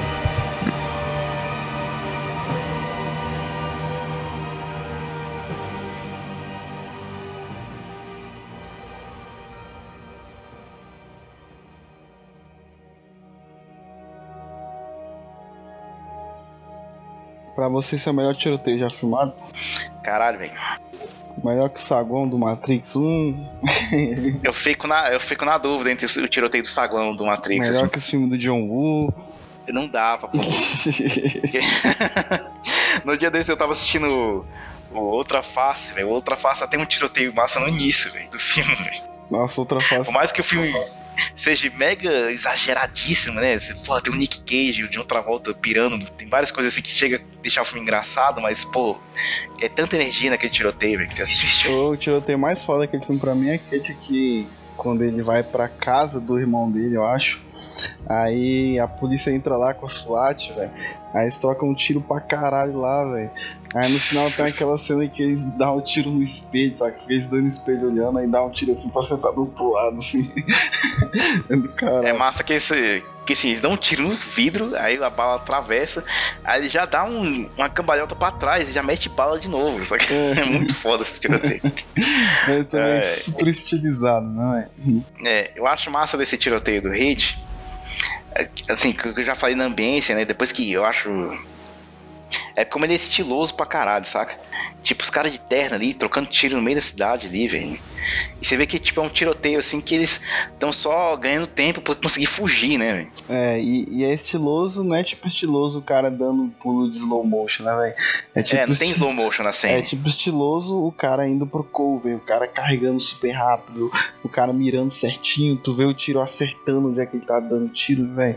Uma coisa que me irrita muito nos filmes atuais é que eles filmam a cena de tiro, mas no filme onde é que o tiro tá acertando, né, velho? É, então, velho. Então fica aquele. Alô, Tenet. É, então fica aquele tiroteio assim de, de cena cortada, né, velho? E o o Michael Mann ele, ele mostra, né, velho, pra onde é que tá indo o, as balas. Tem que mostrar a consequência da violência, da ação dos caras, né? É. Porque nem eu brinquei aqui falando do Tenet, né? Aquela cena final do Tenet lá que eles vão pra aquele cenário lá de Call of Duty lá, de, de Counter-Strike. Eles estão atirando o que lá, velho? Não sei, velho. Pois é, cara, muito mal filmada aquela cena, velho. Eu gosto. Tu, tu, não vê o que, que eles estão atirando ali, velho? Eu gosto pra caralho de Tenet, velho, mas é um filme, porra, cheio de problema, velho. Cara, pois é, eu não sei falar se é o melhor tiroteio que eu já vi na vida. Tá ali, com certeza, top 3 melhores tiroteios, né? Eu não sei se o do Matrix é melhor. É foda, saca? Assim, esse tiroteio do Hit ele é o ápice emocional dos dois, o ponto de encontro mesmo. É. Tanto é que ele, assim, eu falei que não usa slow motion, mais ou menos, né? Porque tem um ponto que o, o Michael Mann explicou, né? É. Que é o point, points of no return, né? Aquele momento que a merda que você fizer ali já não tem mais volta. Você vai ter que aguentar as consequências, né? Sim. Até que ela fala que ele, que ele fala lá no, na cafeteria, né? Ó, se eu tiver que apagar você, eu não vou gostar, velho. É, Mas se for entre você e um pobre policial aí que vai ficar. que vai deixar a mulher viúva, bicho, tu já era, cara. Brother, you're going down. É. ele fala, né? e é isso. Na hora que ele vai metralhar a galera, a polícia lá dentro do carro, né? Que ele faz a tática aí do, de atirar pelo vidro. Você vê que a câmera dá uma leve segurada, assim, dá um, dá um slow motion assim de leve, assim, saca? Uhum. Que aquele ali é o point of no return. E isso também vale pro Patino, né? Aquela hora que ele vai matar o, uhum. o Tom Sizemore, né? Na hora que o cara faz refém lá, a criança, e ele vai dar o tiro na cabeça dele, dá uma leve. Uma, diminui os frame rate ali, né? Você sente que tem uma diminuída ali. É, mas você vê que é, é a câmera lenta por recurso narrativo. Não é a câmera Isso. lenta por. Nem né, pra deixar estiloso. Pro estilo, não é? no Matrix, assim, a câmera lenta serve para mostrar a habilidade dos, do, dos personagens, título, né? Uhum. De, dá uma plasticidade única pra cena. Sim. E deixa tudo muito estiloso, muito bonito de ver. É muito foda aquele tiroteio lá. Então, assim, é complicado, depende da linguagem do filme. Eu é. não consigo dizer se é o melhor tiroteio já filmado. Eu, no dia eu vi um artigo no cara explicando cena de ação, né? Aí ele falou assim, gente, ó, desculpa, mas eu vou falar mal do tiroteio do fogo de contra fogo. Primeiro, eu acho foda demais. ele só falou que o único defeito desse tiroteio que por mais foda que seja, o, o Man ele se embanando um pouco na geografia da cena ali, né? Hum, não, eu consigo entender tranquilamente a geografia da cena. Ele, ele critica em relação aos enquadramentos, assim, né? Que o Man ele não consegue situar muito bem pra onde é que os personagens estão indo, né? Mas assim, pra mim, no filme, isso não interfere, né? Tipo assim, tá bom, você tá ali na confusão do tiroteio, né? É, tipo assim, você. Está ali cercado com os personagens, né? Eu consigo entender exatamente, né? Que tipo, eles saíram, pegaram o carro, desceram a rua. Só que quando eles desceram a rua já estava fechado com polícia na frente, né? Então Isso. eles saem do carro e vão correndo pra direita, né? E o, o cara que fica pra trás vai pra esquerda. Mas o cara, ele explicou também. Na hora que eu fui ler esse texto, eu já tava meio puto. Filha da puta, o cara vai falar mal do fogo contra fogo, né? Aí o cara explicou tão bem, assim, com foto, com GIF e tal, que eu até comprei. Eu falei, não, realmente. Assim, não, é, não, perfeito, não é perfeito, né? Uhum. Mas assim, não tira o crédito do tiroteio, né? Pelas escolhas de, de linguagem do, do Man, né? Que, que sobressaem o filme e que tornaram a cena temporal até hoje, né? Até hoje é parâmetro para o filme. E poucas pessoas. Não, ninguém conseguiu copiar um tiroteio tão bem quanto esses caras, né? quanto, quanto essa equipe técnica do filme. Pois é, e assim, numa época que, que a gente tá vendo tiroteios virtuais, né, velho? Tem filme hoje Pô, em dia. os caras nem disparam arma, velho. É, tem filme hoje em dia que o cara não tá nem com a arma na mão, ele tá tipo com um, um pedaço assim verde, saca? No formato da arma. O Samuel Jackson no filme lá do Homem-Aranha, né? Pois é, então assim. É faz toda a diferença, né? Você sentir que o negócio foi realmente filmado. É um negócio tão básico. Eu sei que assim é complicado, né? Depois dessa morte, depois desse acidente no set de filmagem que aconteceu com o Alec Baldwin, né, velho? Uhum. Tem toda uma polêmica né, em relação ao uso de armas é, dentro de filmagem, né? Se é realmente necessário você usar isso, expor os atores ao perigo, né? Uhum. Mas assim, é foda, né? Tu sente que o ator não tá disparando arma de verdade, sente que aquilo ali é falso, né? É, a, Por mais que seja bem feito hoje em dia tiro virtual, né, velho? uhum, a atuação, né, em si, ela é reação, né, velho? Ela é verdade. Isso. Então, se você não consegue ver verdade ali na onde você tá, se você não consegue interagir com as coisas, você não consegue ter uma reação fidedigna, né, velho?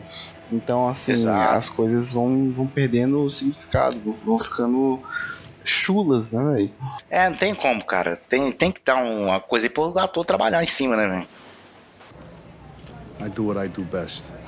I take scores. You do what you do best, trying to stop guys like me. Bem, agora vamos falar uma cena assim que, devido à pressão que o filme teve na época, né, e tal, era a cena que todo mundo tava doido pra ver, né? Muita gente criticou na época, ah, a cena não precisava, não é necessária, não sei o quê, que é a cena da cafeteria. É, eu só acho assim. Você vê que a gente tem uma cena anterior a essa, né? Que é muito foda que leva pra essa. Que é que a gente percebe que o casamento do Alpatino não é tão bom quanto parece. E ele tá perdendo a mão ali da esposa, né, velho? E ele chega em casa e fala: E aí, pra onde é que você vai? E a guria não responde, né? Aí ele. É, ela fala, Ok, so where you are going? Aí ela, ah, vou sair. Aí você vê que ele é tão indiferente com o casamento, né, velho? Que em vez de ele tentar é, contornar a situação, ele pega e vai embora. Vai pro trabalho dele. É, isso aí é o, o, o par dos opostos, né? Que tipo assim, você vê que o Patinho tenta, ele tenta, ele tenta ser o pai de família, com mulher, que tem ali uma vida normal, mas assim, na camada você sente que ele, na verdade, ele é casado com o emprego dele, não com a esposa dele, né? Sim. E essa cena da cafeteria, assim, ela é bem emocionante pra mim, diga-se de passagem. É até triste a cena de assistir.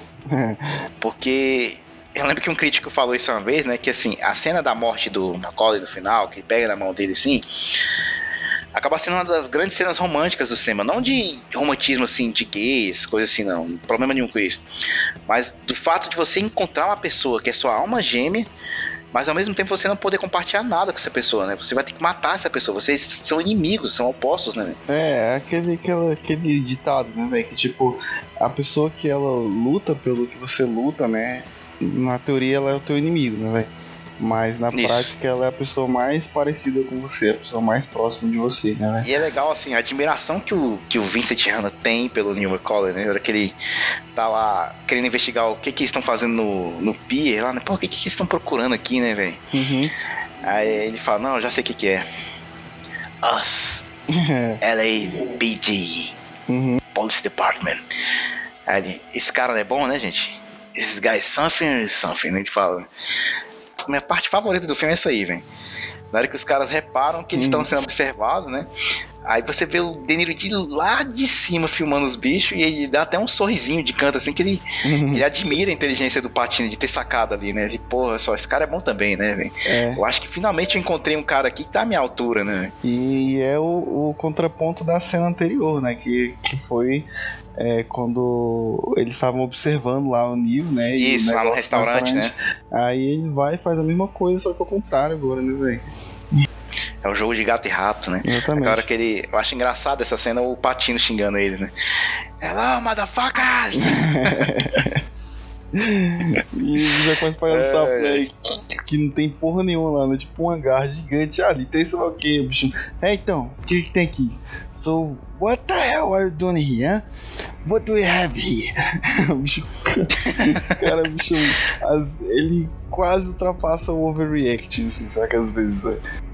Sim, ele, ele questionou isso com o Michael Mann. Cara, não tô exagerando demais. Ele, Não, não, o personagem é isso mesmo. O cara é, é exagerado, ele é extrovertido, ele é esse show off mesmo. Pode Uhum. continuar. E a cena que vem a seguir, né? Que é a cena do. Acho que já vem em seguida a cena do. Não, vem primeiro a cena deles falando do. Se eles vão fazer o golpe ou não, né? E tal, né? Aham. Aí vem a cena da, do Patino, depois que ele toma esse fora da esposa dele, né? Que. A esposa dele vai sair. Fala, então, então eu vou sair. Vou sair também, então. Vou, vou encontrar a única pessoa no planeta que me entende, né? Que é o De Niro, né? Que ele vai lá e escolta ele lá. Não, bora ali, eu compro um. Vamos tomar um café, eu pago, né? Ele, não, beleza, bora. Parece uma boa ideia, né? É. Sounds like a good idea. Hum. E o legal dessa cena, o Man falando, né, como é que ele trabalhou, essa cena, falou que, a princípio, E acho que foi até a ideia do De Niro também, ele falou de, ó, essa cena a gente não pode parecer algo muito ensaiado, tem que ser de primeira mesmo, a gente tem que ser o mais autêntico possível. Uhum. Então seria interessante não ensaiar essa cena. Beleza, vamos fazer essa cena de primeira então. A princípio ele filmou com três câmeras. Uma que tinha um plano geral, né, mostrando os dois atores, Uhum. e as outras ali pra você fazer o plano e contraplano. Mas aí o Man viu que as cenas de plano geral não funcionavam. Ele falou: não, se eu fizer isso aqui, eu tô desbalanceando a cena. Então a cena é filmada toda em plano contra plano, de igual para igual, né? Você vê que em momento algum, nenhum dos dois personagens se sobressaem em relação ao outro.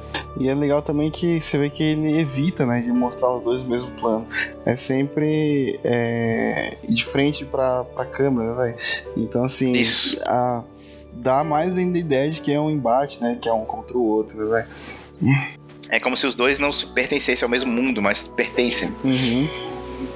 Essa cena, ela é, foi uma inspiração, né, direta pra cena do Dark Knight, velho? Do Batman com o Coringa, Sim. né? Exatamente, exatamente. O Nolan adora esse filme, né? tanto é que ele. Ele, ele que fez a corodaria. Curou, curou do. Eu esqueci a palavra agora. Da, da entrevista lá que a gente falou, né? Do, Uhum. do elenco. Tem no YouTube todinho, uma hora de entrevista. Nolan, Michael Mann, equipe gigantesca, Um assim. né? podcast do Nolan. É o podcast do Nolan, né? Uhum. O, o sonho. Acho que é o sonho do nerd cinéfilo, né? Ah, eu quero entrevistar o diretor que eu gosto aqui, fazer um monte de perguntas. Você vê que todas as perguntas que o Nolan faz geralmente são perguntas técnicas, né? Como é o processo de filmagem, né? Aham. É nem pergunta assim, é pra arrancar a curiosidade do filme. Até que tem uma hora engraçada lá que ele faz uma pergunta pro De Niro e pro Patino, né? Não sei se você viu essa parte. Ele faz uma pergunta tão complicada lá que os caras nem conseguem responder. Assim, tipo, ficam olhando pra cara do outro assim. É você primeiro aí. É, você primeiro. Acho que eu Ele basicamente pergunta, né, como é que É. os atores conseguiram encontrar um, um balanço ali na atuação, né? Como é que os eles conseguiram fazer a cena casar tão bem a cena da cafeteria, né? Aham. E o Mann fala, né? A princípio ele começou com os diretores, com o pessoal que era responsável pelo, pelas locações, né? A cena seria filmada só, que loucura. Ah, Uma taqueria beira de estrada, velho. Nossa. Nada a ver, né? Perdeu o charme todinho da cena, né? Uhum. E o fato da cena estar sendo filmada dentro daquela coffee shop ali, né? Você vê aqueles dois caras aí com anos de profissão, de experiência, né? Cercados de pessoas comuns, através- andando todo mundo ali pra cá e pra cá, que fazem a mínima ideia de quem são aqueles dois ali, né? Sim. Dá um peso pra cena, né? E assim, você vê que todas as cenas de interrogação, toda vez que o, o Patino tá conversando com algum bandido e tal, ele usa aqueles maneirismos dele, de sair gritando, de xingar, querer intimidar o cara. E como ele sabe que o De Niro não é intimidável, se exponta, ele não nem fala isso, né, velho? É, e essa cena tem um questionamento que chega a ser filosófico também, que é muito legal, né, velho? Que ele, tipo, pô, por que, que tu não sai dessa vida, né? Sei lá o quê. E o Neil, tipo, eu não sei fazer outra coisa, saca? E mesmo se. É, nem eu, né? É, nem eu. E ele falou, mesmo se eu soubesse, eu não iria querer, né, velho? Então a gente entra naquela. Naquela, de novo, naquela questão, né, velho? De tipo, a pessoa que entrou nessa vida do crime, ela não tem mais volta, né, velho? Ela não consegue se realocar na sociedade, ela não consegue fazer outra coisa, ela não tem mais espaço pra ela, né, velho? As pessoas não vão respeitar ela. Então você vê que, pô, mesmo se eu conseguisse fazer outra coisa, eu não iria querer, saca? É, os caras, é que nem eu falei, os, eles são casados com a profissão deles, né? Até hora que ele, até hora que ele pergunta pra ele, não, você não tem vontade de ter uma vida comum, né? Ele, o que que é isso? É assistir jogo de beisebol e fazer churrasco no domingo, né? Aí ele, yeah! E o Vincent fala, né, afirma isso, sendo que ele também não tem isso, ele também não faz isso, né, velho? Tu vê que ele é casado com o trabalho dele, e no momento que ele sai do trabalho, ele não vai ter mais propósito na vida. Ele não tem vida Ele pessoal. fala, né? né? Ele não faz Não, nada. não. É. My life, my life is a disaster zone. Uhum, exatamente. fala, né? Ele tá, tipo, no terceiro casamento, um cara velho e não tem filho, né, velho? E é, porra, sabe? Isso. É do Neo, né, velho? Tu vê que aquela primeira cena que a gente vai no. Tem até um design de produção muito legal, né? Aquela primeira cena que a gente vai é, dentro do apartamento dele, né? Quando o Valkyrie dorme lá e a gente vê um pouco do apartamento dele, né, velho? E se a gente vê que é tipo. Ele, ele. O Valkyrie até fala, pô, quando que tu vai comprar um pouquinho de furniture aqui, né? Um pouquinho de móveis, etc. E você vê que ele, tipo, só tem a bancada, a sala não tem nada, tem uma cafeteira, aí, tipo, mostra as prateleiras, assim, todas vazias, tudo vazio, tudo só tem vidro, né, velho? Então, assim, dá a ideia de que ou ele tá ali de passagem, ou ele não vai ficar muito tempo ali, ou ele é aquém aquela situação de ter uma casa, né, velho? E volta no, no, dilema dele do. É, você vê que assim, ele. Uhum. A vida dele é vazia, né, velho? Até aquela hora que ele fala com a mulher lá, né, com a Iri, né, que ele tá falando assim: não, você. Você uhum. é, é sozinho, né? Ah, eu sou. Como é que é isso? Acho que ele fala, ah, eu sou Sim. solitário, não sozinho, né? Ele fala uma parada assim. Ele fala uma coisa assim, mas na verdade ele é o cara mais solitário do mundo, né, bicho? Pois é, e, e, você vê o, contraponto com o Vincent quando eles vão. Quando ele briga com a mulher dele, né, velho? E ele vai embora, a única coisa que ele leva é a televisão dele, né, velho?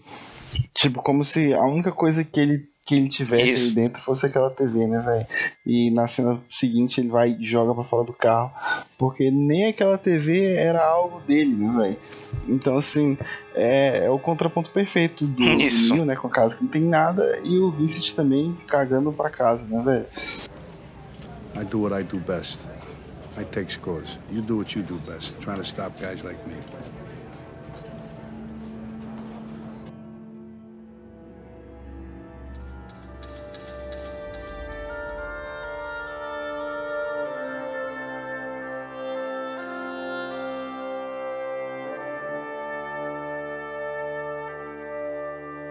Bem, então, assim, como teve uma parte do cast aqui, ah, no início que eu falei sobre como que eu perguntei para você, né, o, qual o gênero do filme, né, se era drama policial, se era se era um filme de ação, né? E tipo assim, como ele é um filme que foca em ladrões, né, e tem essa parada, geralmente quando a gente tem isso em filme, a gente o foco é total no assalto, né, velho?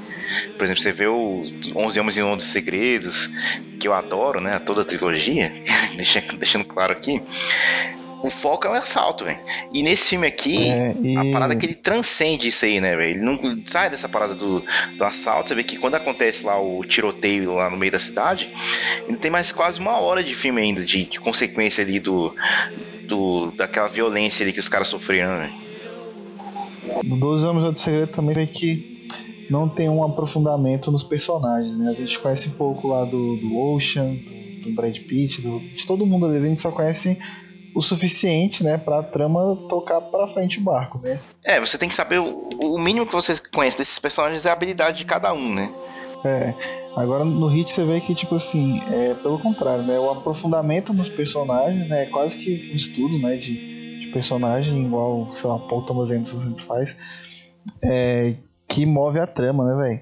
Eu não sei, você acha que no final que o Patino ali ele termina o relacionamento dele com a com a Justine ou, ou eles tentam seguir? Não, acho que eu acho que termina, né? Porque quando eles estão lá no hospital, né?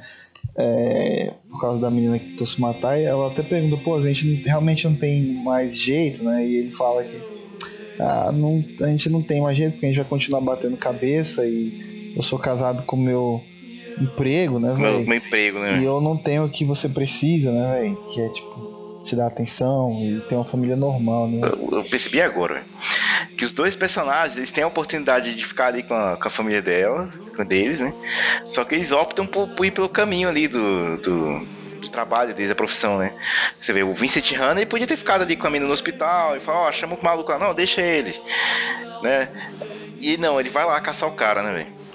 O mesmo vale pro, pro né, velho? É foda, velho. É por isso que eu falo que a cena da cafeteria, assim, ao mesmo tempo que ela é massa, ela é triste, né, velho? Porque você vê a única pessoa, velho, que te entende no mundo. Se fosse em outra vida, talvez eles fossem. Talvez eles poderiam ser amigos também, né? É, não sei, mas é do caralho demais. Como eles se conectam em todas, todas essas, essas pequenas nuances, né? Que o filme vai te entregar. Eu acho massa assim, voltando de novo pra cena da cafeteria, que não sai do cast, né? A gente tá Acho que o cast todinho é sobre a cena da cafeteria. Aquela hora que. aquela hora que ele tá. começa a bater o papo com ele lá, né? Os dois começam a se entender, né? Aí você vê que o Patino, tipo, tá até um sorrisinho de leve, o Deniro também, né? Aí bate na cabeça dele, não, pera aí, velho, eu tô conversando com um sociopata aqui, velho, deixa eu mudar a minha expressão aqui. É um detalhe muito foda do Patino, tipo assim, tava falando assim, sorrindo, depois ele fecha a cara, não, pera aí, deixa eu falar sério com ele agora. Véio. É triste essa cena, na hora que você começa a falar dos sonhos deles e tal, velho. E como isso já é você telegrafando o final do filme, né, dele. Ah, então se você me encontrar na rua, você vai largar tudo e ir embora. Simples assim, né? É. meio vazio, né? Ele, é, Uhum. o que é, pô.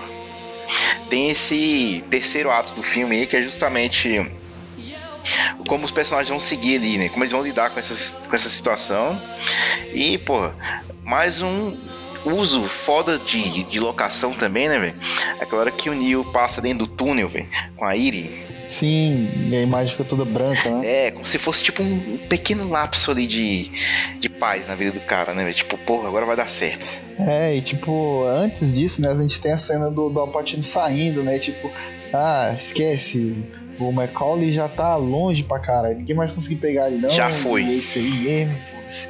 Aí, é, corta pro bicho dando aquela cantada sensacional na mina lá, né, velho?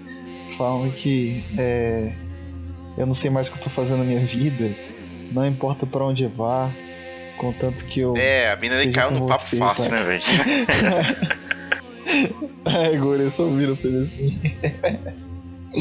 Aí os bichos tem essa, essa metáfora visual muito linda, né, velho? Que, que eles estão saindo da cidade pra ir lá pegar o avião e ir embora, né, velho?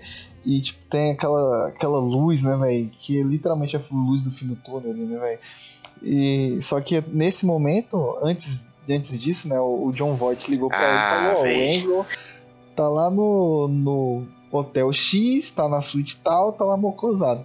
Que filha da puta, Aí né, velho? na, na hora que ele passa pela luz, né, você vê que a imagem escurece, né, velho, e a, a expressão do rosto dele muda e, e ele, tipo, não, tem que ir lá pegar aquele filho da puta, né. Aí atravessa assim, ao contrário e vai, porra, velho, do caralho.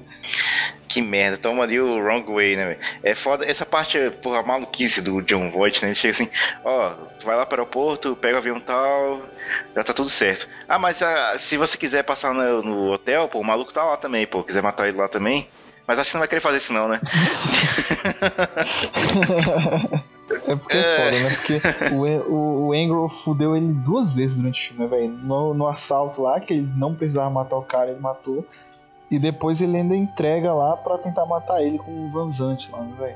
Foi essa merda aí do Angro que atraiu a atenção do Hannah, né? Porque o Hannah não era de assaltos por ele era da divisão de homicídios, né? A partir do momento que ele matou os policiais, ele falou, não, agora é comigo. Quem é esse assassino? Ah, uma curiosidade que você falou aí do John Voight, né? É que quando o Michael Mann chamou ele pra trabalhar, né? Ó, eu tenho esse personagem aqui e tal, que é o cara que arranja as coisas. Aí o John Voight, pô, velho, eu nunca nem trabalhei com isso na vida. É, eu acho que tem outros profissionais que você pode chamar aí que acho que vão dar mais é, credibilidade pro papel, hein? Aí ele, pô, mas e como é que eu vou trabalhar com você então? Que dia a gente vai trabalhar junto? Aí o John Voight ficou tipo compadecido, né? Com um elogio, pô, que, que elogio bom, né? Tá bom, eu trabalho com você então, vou fazer esse papel. E pior que é uma parte tão pequena, né, velho? É, um papel tão pequenininho, né? Você, caralho, o John Voight ali é. Acho que ele deve ter, sei lá, umas, umas 15 linhas de diálogo pra menos, né, velho? É, eu- demorei pra identificar que era ele, né? Ele tá descaracterizado no filme também, com aqueles mullets, bigode de caminhoneiro, um- né? Redneck da porra. É, você, você entende que ele é um maluco que já ficou preso um tempo, né? Que já sabe as paradas ali, só pelo visual dele. É, não- a gente não sabe, né, se ele já puxou cadeia ou se ele era um cara que era da polícia, né, velho? Porque aí tem uns contatos muito fortes, né, velho? Tipo, pra saber onde é que o Engel tava no final do filme, por exemplo. Eu acho massa aquela parte que ele também. Que ele tá passa- pegando os schematics lá com um cara lá que trabalha no banco, né? E tal. Ele, não, vocês vão entrar lá, vão pegar o dinheiro e tal. Ele, caralho, isso aí não é meio um assalto velho oeste, não, cara? É, É, não, não, pô, tu entra lá um dia antes, ativa as câmeras e você vai entrar de boa lá, pô. é muito massa aí, aham.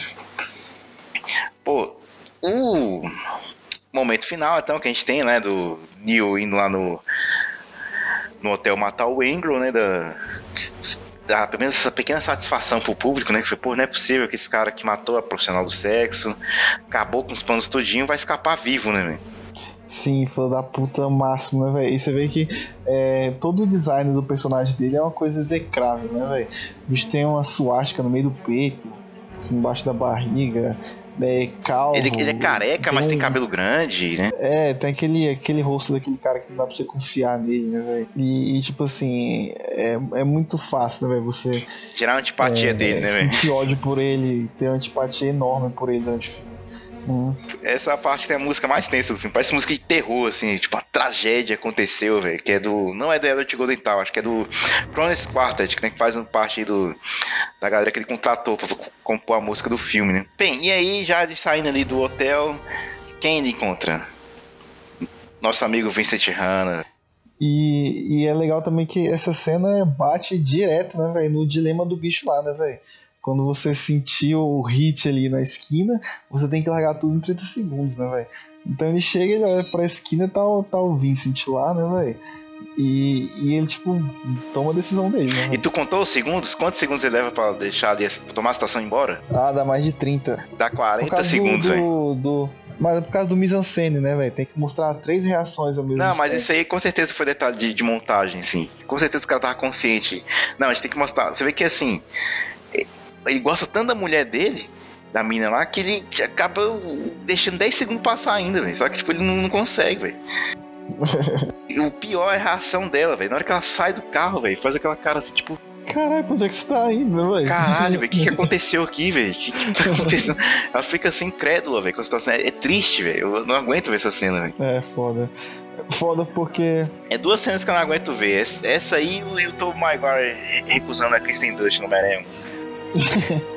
é foda porque é igual a problemática lá de, de tu é, escolher um ator consagrado pra um papel assim que você não tem que torcer por ele, né, velho?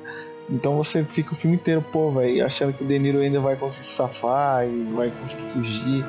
Igual no final do, do colateral também, você fica, pô, velho, só ajuda o Tom Cruise a matar os caras aí e vai embora, velho. Caralho, que, que custa, né, velho? Aqui tu fica também, pô, que, que custa deixar o De Niro fugir? Fugir né, com a mulher que ele ama, né, velho? É, caralho, o bicho merece, velho. Sendo que o filme levou filho da puta, né? Não dá, velho. O cara matou muito policial É. inocente, velho. Tem uma hora, velho. Eu tava vendo de novo o tiroteio hoje, né? Aí, tipo, tem hora que ele já tá. Já passou daquela. Da encruzilhada dos policiais lá, né? Aí ele tá perto de um mercadinho pô, carregando o Valkyrie nas costas, né, velho? Aí ele começa a disparar no meio da galera, assim, a metralhadora, velho. Mata PM, mata. Tipo, pô, no meio do, do Cheio cheio transeunte, de assim, velho. civil passando, né? Caralho, Nossa. porra, para com isso aí, velho. Aí tem hora que ele para no carro, recarrega a metralhadora e descarrega mais ainda, velho. porra, que bicho louco da porra, velho. Tu vê que ele tá foda-se, caralho. tipo, quem tá no meu caminho vai morrer mesmo. É, pra tu ver o nível de, de tão determinado que o bicho é, né? É, voltando, de novo, voltando pra cena do tiroteio. Esse cast tá tudo maluco, a gente tá quebrando a pauta aqui, volta, vai e volta no filme. Eu tava vendo até uma entrevista do Michael Mann, né, ele falando que a cena do tiroteio, dessa regra dos 30 segundos, né? Na hora que o Val Kilmer ele vê a galera policial, eles simplesmente poderiam ter jogado as bolsas lá e vambora, cada um pro seu canto aqui, mas eles estavam tão determinados a cumprir o assalto mesmo que eles partiram pra cima, né, velho? Na hora que eles viram os caras armados lá e já sabiam que a polícia já tava na cola deles, eles falaram, não, agora é até, até o final, velho. The game is the juice, né? Ele fala, né? E, e também é muita grana, né? Pegaram 10 milhões lá, né, velho? Fácil, né? Se não fosse o cara entregar os bichos lá, tava É, fácil até quando o demais. né? bicho joga o pacotão de dinheiro lá, bicho. That's heavy, man. É. Porra. E no final do filme, assim, você tava torcendo, assim, pra quem ia morrer? Ou você queria que os dois sobrevivessem, assim? É, assim, eu acho que a construção do filme já te leva a, a crer que um dos dois vai, vai cair, né, velho? E, e, assim, eu, eu esperava que o Malcolm fosse morrer ou fugir, né, velho? Esperava que no momento final ali, até porque é a primeira vez que eu assisti, né, eu fiquei, ah, os bichos estão no aeroporto aí, os bichos vão trocar o tiro e entrar no avião e ir embora, né, velho? Aí começou o bicho toma um tirão e, e cai e morre, eu não acredito, velho. Você queria o final do Caçadores de Emoção, né? Não deixei. É, eu pensei, eu, eu cheguei a pensar que seria algo parecido, né? Porque bichos estavam no aeroporto. Hum. Não, deixa eu só pegar essa onda aqui. Não, seu maluco do caralho. Você tá preso, porra. Eu lembro que quando, quando o filme, assim, eu tenho uma coisa que quando o filme tá muito bom, quando o filme tá redondinho mesmo, tá tudo casando perfeito, eu começo a ficar tenso com o filme, porque eu fico, tipo, no desespero. Eu falei, caralho, velho, alguma coisa vai dar errado no roteiro aí, alguma decisão do filme vai fazer estragar o filme pra mim, velho. Eu comecei a ficar tenso com É. isso, saca? E esse final do filme eu tava muito nervoso, porque eu falei, porra, como é que termina esse filme, velho? Tu vai matar mesmo o, o Alpatino? Ou tu vai matar o De Niro, velho? Eu tava torcendo um pouco mais pro, pro- realmente pro Patino, porque ele é o cara do bem, né? em aspas, entre aspas, né? E, pô, eu fiquei tensíssimo. Eu falei, cara, meu Deus, os dois vão morrer, velho. Não é possível. Se os dois morrer, vai ser uma merda, velho. Se os dois trocar tiro e cada um morrer pro seu canto, eu vou ficar muito chateado com esse filme. E, pô, termina certinho, né, velho? Com certeza o Michael Mann deve ter levado em consideração isso, né, velho? De matar os dois, ou um fugir, né, velho? E, e, e, o que é cruel, velho, que foi até o, o Vilaça comentou na crítica dele, né? É que, tipo assim, uhum. tá correndo lá no meio daquele descampado lá no aeroporto, né? E tu vê só o avião passando. Aí você pensando, porra, era pra eu estar tá lá, velho. Sim. Tô aqui agora, trocando tiro com esse maluco aqui. Dá ainda mais a ideia que ele podia ter fugido, né? Até ele fala, chega a ser cruel, né, velho? É tipo, tá vendo? Era pra você estar tá lá, agora você tá aí, ó. O que, que você uhum. fez aí agora? Burro pra caralho. Burro pra porra, né, velho? Tudo, tudo, tudo pela vingança do Angle, né, velho? Pois é, velho. E o que que mata o Neil McCauley? A sombra. É. É, a gente tem aquela cena sensacional, né, velho? Dos bichos se procurando ali, né, velho? Naqueles. Naqueles. É tipo uns containers, sei lá, velho. Eles estão tipo na, naquela área de que tem. É, tipo alguma área de manutenção ali da pista ali, né, velho? E, e, um procurando o outro, né, velho? E aquela cena, ela como o filme foi filmado naquela câmera tele, telescope, né, velho? Essa câmera, ela não tem um foco assim muito profundo, né, velho? Ela não consegue focar coisas muito longe. Então, assim, é, você vê que diversas cenas do filme, as luzes atrás, né, velho, elas ficam completamente embaçadas. Desfocadas, né? né? E é, então não tinha como o Michael Mann filmar continuar, né, com essa fotografia no final, né? Aí o que, que ele fez? Ele acabou fazendo a cena final com alguns leves chroma keys, né, velho? Tem algumas cenas que dá pra você perceber, né? A luz passando assim atrás do bicho, e é chroma key. Mas ficou, ficou convincente pro caramba. Não, não fica bem, bem, bem orgânico, né, velho? É difícil, né? Assim, é, às vezes, o problema do chroma key é você acertar a iluminação, né, velho? Que o cara fica com aquele sombreado preto assim em volta do corpo, né? Você sente que o personagem não tá ali, né, velho? É, uma iluminação diferente do, do cenário que tá atrás dele. É muito né? difícil acertar isso, mas eu acho que eles conseguiram, pô, perfeito. Você não vê efeito visual no filme, né? É tudo natural, né? Você sente que tudo foi feito. E o que eu acho legal do Man é isso, né? Que ele fala assim, ó, a, a política dele de trabalho é se dá para fazer de verdade, para que fazer de mentira, né? Mas ele reconhece que tem ferramentas que vão ajudar o filme a, a, a se resolver, né? A cena ali, né? Pois é, e aí a gente acaba tendo a, a metáfora mais linda, né, velho? Sensacional do filme, que é a, a sombra, né, velho, do Neo, velho, é, acertando o, o Vincent, né, velho? E ele olha pra sombra e, e vira e acerta ele e, bate, e atira nele primeiro, né, velho? É. E é aquela parada de que se ele confundiu com a sombra, né, velho? A sombra dele ou de outra pessoa, né, velho? Porque na verdade eles são iguais, né, velho? E e é muito lindo, velho, quando depois que ele atira, né, velho, ele levanta a mão para segurar, velho. Aí ele, tipo, segura a mão, né, velho? Porque, tipo, é um gesto de amigo, né, velho? Quantos filmes de guerra a gente não viu que o cara morre, tipo, segurando a mão de alguém, né, velho? É tipo a, e foi nessa... adeus, né? É, e foi nessa, é nesse momento que eu sempre choro, que eu sempre fiquei emocionado, é quando o bicho segura a mão dele e tu, porra, velho, ele tá segurando a mão dele porque ele é mais perto de um amigo que ele tem, né, velho? É, é a única, é que nem eu falei de novo, velho, é a única pessoa que te entende no mundo, velho. Sim, e a música do Mob também foi sensacional, né, velho? Na hora que, que o Alpatino vai andando pra ele, a música já começa a subir, né? É, a música God Moving Over the Face of Waters. E, e você sabe que não ia ser essa e... música, velho. Ia ser qual? Parece que o, hum. o Elliot Gondital tinha composto uma trilha para essa cena, né? A trilha toda uhum. emocionante, toda pra cima, né? E tal, né? Aí só que o Man não gostou. Ele falou, pô, não combinou, né? Não deu certo. E ainda bem, né? Que ele teve uhum. essa sensibilidade de terminar o filme com, com essa música, né? Ele deveria repetir isso no Miami Vice, né? O Miami Vice termina com aquela. Como é que é? Outra música do Mob, eu não vou lembrar agora que combina também perfeitamente com o final daquele filme. É, mas você vê que a, a visão do, do Michael Mann, né, velho? Tipo, é um filme tão à frente do seu tempo que ele escolheu o Mob, né? Que, que é uma parada assim, bem alternativa, bem futurista, né? Que é uma música é, eletrônica, né? Linda. E para ele fazer o remix da, da música do Joy Division, né, velho? Pra não ficar datado. Pra ele botar essa música no final também, né, velho? Então você vê que a, até hoje não é tão famosão assim, fora dos Estados Unidos, né? E... É, ele, ele, ele, tipo, ele vai na mesma linha. Não sei se você conhece o trabalho do Brian Eno. Sim, com música. Uhum. Mas é música. Tem um álbum do Mob que é só música ambiente, velho. Sim, sim. E eu, pô, escuto Mob pra caralho, velho. E, e assim, isso eu acho que foi é, escolha dele, né, velho? Pra deixar o filme mais, não sei se mais estiloso, pra não datar o filme fácil, né, velho? Se ele tivesse botado algum rock dos anos 90 ali pra, pra terminar, com certeza você assistiria hoje você saberia que, pô, esse filme aí é desde 95, entendeu? Hum. É, ele usa umas músicas assim, bem. Como é que é? Bem fora do mapa mesmo, né? Música assim você não conhece muito bem, né? Vocês, vocês provavelmente vocês já ouviram durante o cast todinho que eu, tava, que eu editei. Vocês vão ver que tem muita música assim que é para criar um clima mesmo, né? Que, que a maioria não tem letra, né? Um, bastante batida eletrônica, né? Tem aquele resquício de anos 90, mas que poderia ser ouvido normalmente hoje em dia, né? Tem, tem trilha de filme que envelhece, né? Tem o, o, o primeiro filme dele que é o um profissão ladrão, tem uma banda que eu gosto, que os caras até fizeram a trilha do GTA V, que é aquela Tangerine Dream. Eu sei, sei qual é. A, a música, a trilha dos caras são boas, velho. Só que é, no final, né, ele usa uma trilha lá de guitarra com que parece Pink Floyd. Aí, tipo, dá uma. transcende, né, o tempo, tipo, não fica parado, né? Pois é. E Tem que assistir esse filme, velho. Tu, tu vai gostar. E o que, que você sentiu aí no final do hit? Que que você, como é que foi assistir na primeira vez? Pô, foi um alívio, né, velho? Porque foi que nem eu falei, eu fico tenso quando o filme tá indo redondo, assim, tá indo perfeito, assim, você fica com medo de alguma coisa dar errado, estragar toda aquela experiência que você tá assistindo, né?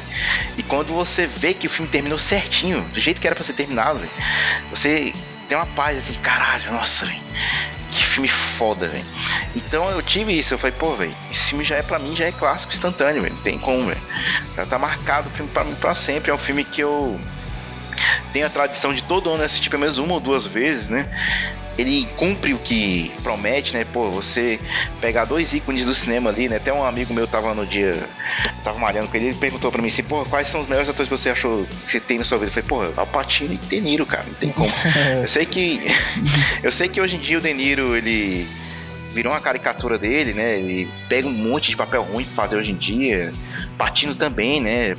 Mas assim, o legado que esses caras têm de alguns filmes que eles fizeram nos anos 70, 80, 90, velho, é imbatível, velho. A carreira assim que, porra. Sim, é, só, como, é só clássico, né, velho? Só clássico. Trabalhando com um monte de gente boa, assim mesmo, gente que marcou o cinema, velho. Você pega então... o Daniel Day-Lewis, por exemplo, né? O Daniel Day-Lewis falou que eu não sei que faculdade ele tava fazendo, não sei se era de direito ou, ou medicina, alguma coisa assim. E ele falou que quando ele assistiu Raging Bull, né, do Scorsese com De Niro, ele falou que, que aquele filme, né, a atuação do De Niro naquele filme fez ele querer ser ator, saca? Aí ele tipo, mudou completamente a vida dele, né, velho? Por conta do De Niro, né, velho? E o Daniel Day-Lewis é um cara, pô, Oscar winner aí duas vezes, né, velho? Fudido de atuação, né, velho? E o, o, ídolo do cara é o De Niro, né, velho? Então daí tu já tira, né? O, o Javier Bardem, uma vez perguntaram pra ele, né, se ele tinha religião, né? Ele falou, ah, minha religião é um patino, né? Ele falou isso pra, pra, pra, pra mulher, pra entrevista lá, velho. Falando, então você vê como é que esses caras são assim importantes pra indústria. Né? E você conseguir fazer um filme desse que tem muita confiança, saca, velho? Porra, tu. Eu, eu, até pensei nisso, né? Uma cena que parece até ser uhum. simples, a cena da cafeteria lá, mas.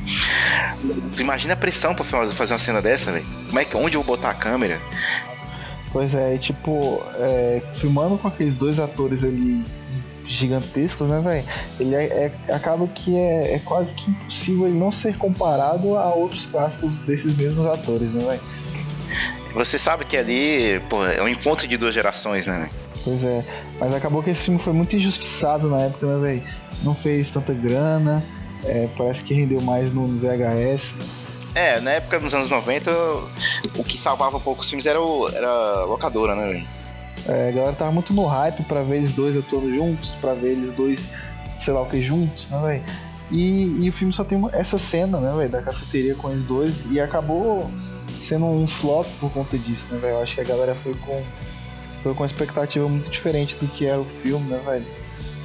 Cara, mas é, expectativa também é um, é um, problema, né? Porque eu tava com o Blu-ray aqui, eu tava vendo os trailers uhum. do filme. E o trailer vende um pouco o filme errado, saca? É bem difícil vender esse filme, porque o trailer dá a entender que vai ser um embate entre os dois o tempo todo. Você pensa, ah, vou assistir a outra face aqui, saca?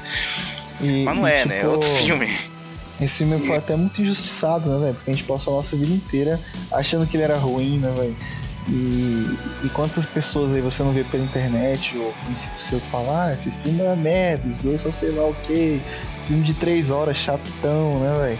E tipo, justamente porque eles foram assistir com, esse, com essa pré-ideia, com esse preconceito, né, velho? De que o filme seria, sei lá, uma outra face, né? Ou algum filme de Van Damme, que o cara passa o filme inteiro se degladiando com o outro, coisa do John Woo, né, velho? Não, ó, pera aí, o John é bom, hein, mas gente. vamos, falar, vamos falar mal do John, o John é muito bom, mas assim, mudando de assunto. Sim, não, sim, não, eu gostei, mas não falando que a galera esperava um filme daquele. Daquele, daquele naipe, um, um, é. um, filme massa velho, né? Exatamente. Mas é, velho, porque tipo assim. Expectativa é um problema, né? E é por isso que eu não gosto muito de falar quando eu assisto um filme assim, né? Eu não gosto de falar filme, ah, esse filme é uma merda, esse filme é ruim, eu não gosto de falar isso. Porque foi que nem. Eu aprendi isso com o Paul Thomas Anderson, né? Que eu acho que uma vez o, o John Krasinski que tava na casa dele comentando, ele tava meio chateado, pô, assisti um filme muito ruim ontem, um lixo o filme. Aí o Paul Thomas Anderson falou, cara, não fala isso, o filme é um lixo, não é ruim. Fala, não gostei do filme. A partir, do você, a partir do momento que você tá falando que o filme é um lixo, que é uma merda, você tá é, incentivando as pessoas a não assistirem esse filme. Uhum, exatamente. Né? Quando a pessoa fala, esse filme é uma merda, você fala, ah, então não vou assistir não, porque tu falou que é uma merda, pô. Pois é. Tem, tem muito filme que eu acho maravilhoso e tem gente que acha merda, né? Então, assim, depende, né, velho? É, e pô, o Hit é pô, um dos meus favoritos. Tá no meu top 10 aí da minha vida, né, velho? Pois eu é, também véio. assisto ele sempre que eu, eu, pego assim. Eu até tentei, eu pensei assim, pô, vou é, rever algumas cenas aqui para tentar gravar o cast, mas acabei vendo o filme todinho de novo, porque é muito bom, velho. Não tem como você é, assistir um trecho sem querer ver o resto. E é aquele filme amarradinho demais, é muito redondo, velho. Eu lembro que, que eu assisti esse filme porque a gente tava fazendo o roteiro do nosso curta, né? E eu, tipo, peguei alguma lista assim de melhores roteiros já feitos, sabe? E esse filme tava alguma lista dessas, tipo, de roteiros perfeitos, sabe? Então, assim, é realmente. É, é um clássico, velho. Todo mundo deveria assistir. É do caralho esse filme e e você não deve levar em consideração a opinião dessa, dessa galera que, que fala mal dele, velho. E a duração também, né, velho? Pô, a galera é foda hoje em dia. A galera vê seriado aí de. Maratona seriada de 10 episódios, cada episódio em uma hora, pô. Esse filme aqui só tem 2 horas e 50, né? Quase 3 horas. Mas assim, a duração assusta, assusta. Mas na hora que você tá plugado ali, velho, tu não sai. Tu assiste 10, 15 minutos, tu, tu quer, vai tudo agora. Uma hora assistir o filme é, todinho, velho. É, é igual o Snyder Cut, o Snyder Cut, tipo, caralho, 4 horas, velho. A assistir, a versão tá acabando, meu Deus, tá acabando já. E, e o, o Hit é assim também, velho. É, são três atos, velho, amarradíssimos, velho. Você consegue sentir os três atos do filme, velho. Você sabe a hora que tá acabando, o filme passa rápido, é muito bem editado. Cara, esse filme é, é a perfeição de, de decupagem, de edição, de mise-en-scène, de fotografia, é, de, de som, velho. Nossa, o som desse filme é espetacular, velho. Edição de som também é puta que pariu, velho. Eu não consigo apontar erros nesse filme, velho. É, é, aquele filme que, que toda a linguagem, tudo, todas tudo as casou, coisas, que, toda vez que eu assisto um filme assim, eu, eu tudo trabalha a favor, velho. Assim, quando. Eu, é um filme que quanto mais eu leio a respeito, vejo detalhes de produção, é um filme que melhora, né? Porque toda vez que eu assisto um filme, também eu tento interpretar assim, por que, que o diretor tomou essa decisão aqui? Por que, que isso aqui é desse jeito, né? E na hora que você entende o, o, o processo de trabalho do Man, você fala, caralho, perfeito, é isso aí. Por isso que ele escolheu desse jeito. Ah, por isso que é assim. É tudo, tudo casa certinho, né, velho? Tá tudo funcionando, né? E às vezes você fazer cinema assim, fazer filme é um negócio meio difícil, né, velho? A gente pode fazer por nós, por experiência própria, assim, você tenta ter uma ideia no seu, na sua cabeça ali. E às vezes você consegue executar ali 60% dessa ideia que você tá na sua cabeça no filme. O filme nunca sai do jeito que você quer 100%. Ele sai do jeito que dá pra fazer. Pois é, uma coisa é roteiro, outra coisa é como, como ficou na real, né, velho? Isso. E esse filme você sente que ele realmente era pra é. ser o que, que foi, assim, só que é, não tem tipo nada assim, que mudar aqui, né, velho? Assim, próximo demais da concepção, né, velho? Isso. Que era essa concepção maravilhosa do, dos dois caras dele embaixo, que na verdade esses dois são iguais, né, velho? Pô, a gente tem a obra máxima aí do. O filme que deu carta branca pro Nolan até hoje. Que é o Cavaleiro das Trevas, né? Sim, que é completamente baseado no Hit. Que já tem uma cena de assalto que lembra muito o Hit e que também tem um ator que trabalhou no Fogo Contra Fogo, né? Que é o William Fickner que é o Vanzante. Isso, que é o Vanzante, né? Ele aparece naquela cena lá de easter egg, né, velho? Isso. Tem até uma hora lá que eles tentam roubar um cofre lá, né, com, com a broca e tal, né? E, que lembra um pouco o Profissão Ladrão, né? Que o Profissão Ladrão, o filme todo é em, em cima disso. É o cara que consegue arrombar cofre com, com broca e maçarico e tudo mais, né? A ideia principal do filme, que era o um embate entre o Batman e o Coringa, é, completamente é, um baseado no dois, embate né? aqui entre, entre o De Niro e o Alpatino, né, velho? Que é aquela história. Ah, eu, se eu pegar você, eu, eu vou agora put you down. É. E, e, e, na verdade eles são diferentes, mas a vida deles é parecidíssima, né, velho? Tu vê o Coringa não que ele fala, né? Pô, a sociedade te tolera porque eles precisam de você, velho. Mas no momento que eles não precisarem de você, eles vão te chutar pra fora, velho. Igual eu, entendeu? O que é legal desse filme é que, tipo assim, ele, ele se inspira no Fogo Contra Fogo, mas não é uma cópia do contra, Fogo Contra Fogo. Eu acho massa isso, né? Porque. Sim, não, só a ideia tá lá, né, velho? Do... É, só, é só o esboço ali, né? O esqueleto ali, mas o filme é outra parada, né? É, dos dois protagonistas ali entrando em embate e sendo que eles também são muito parecidos, né, velho? Não é que nem o Matt Reeves e pega o Seven e copia no Batman novo, mas enfim. Mas aí, mas aí você pega, por exemplo, é, essa parada do, do Vincent, a vida dele ser o trabalho dele e ele ser incorruptível, né, velho? Incorruptível é a palavra. É. E, tipo, não ter vida, a vida dele é se dedicar a pegar ladrão, a ir atrás de ladrão. E é o que é o Batman, né, velho? O Batman, a vida dele é, é, tipo, ir atrás da galera, né, velho? E e o Coringa pelo contrário, né, velho? A vida do Coringa ali, mas você vê que o Coringa já tem outras nuances, né, velho? Tem a parada do caos, tem a parada do dele querer provar o ponto dele, que, que as pessoas é, podem ficar malucas a partir do ponto que elas um dia ruim, né, velho? E o filme, o filme é, se aprofunda nisso muito bem, né, velho? Ali no, no, terceiro ato com Harvey Dent. É, mas, não, não, assim, é um filme legal. Assim, eu, eu não aguento mais assistir hoje o Cavaleiro das Trevas, passou muito na TV, né? Mas assim, a gente tem que reconhecer o valor Mas do assim, é um clássico moderno e também, pra mim, pô, o melhor filme da década de 2010, com certeza. I do what I do best. Falando de filmes assim que foram influenciados pelo, pelo hate, né? Já teve um que foi lançado nos anos 90 que pra mim tem uma das melhores perseguições de carro, que é o Ronin. Nossa, eu, eu lembro do. Eu assisti algum. Eu não lembro se eu assisti contigo, vai. Tem muito tempo, vai. Eu lembro da perseguição de cena fodida que tem numa autoestrada lá. Tem, tem, tem duas perseguições de carro, assim, foda demais. E também tem uma cena de tiroteio, assim, muito escrota também, que segue a escola Michael Mann Tiroteio. Oh, oh, outro filme também, que eu já ia esquecendo aqui também, que é muito bom. Pena que hoje em dia o Ben Affleck parou de fazer filme, né? Mas é, de dirigir, é. né? Já sei o... qual é. Atração Perigosa, né? The Town. Cara, aqui não tem nada a ver ah, essa né? Tradução, né? Mas é, é um título melhor, pô, porque, porra, The Town, a cidade. E... É. Mas assim, claro que ressoa assim, com o tema do filme, né? É, tem um contexto lá porque, tipo, é, é, tipo uma cidade que, que assalto em banco é uma coisa recorrente, saca? É tipo a cidade dos assaltos em banco, né? A cidade. E segue a mesma parada, né? O Ben Affleck, que é um assaltante de banco, que tem a, a família dele ali de criminosos, né?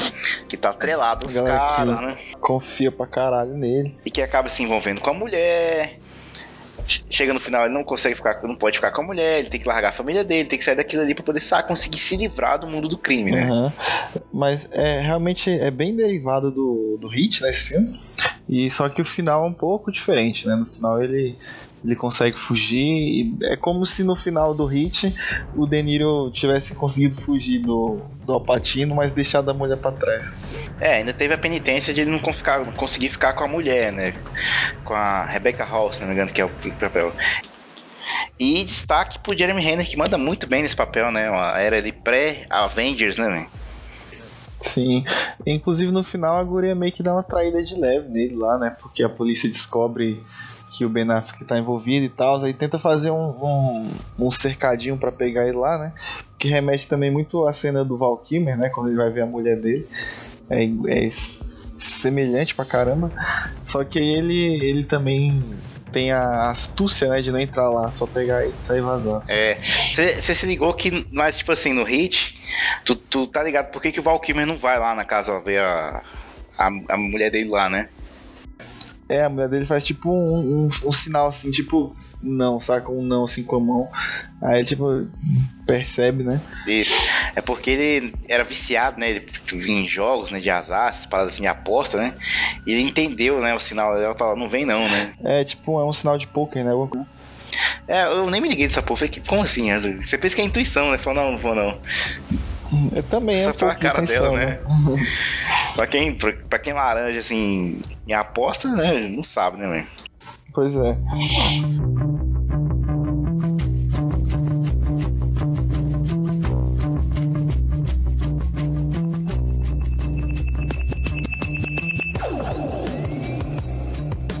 Eu acho que tem, tem um jogo também, o, o, Driver. Lembra do Driver 3?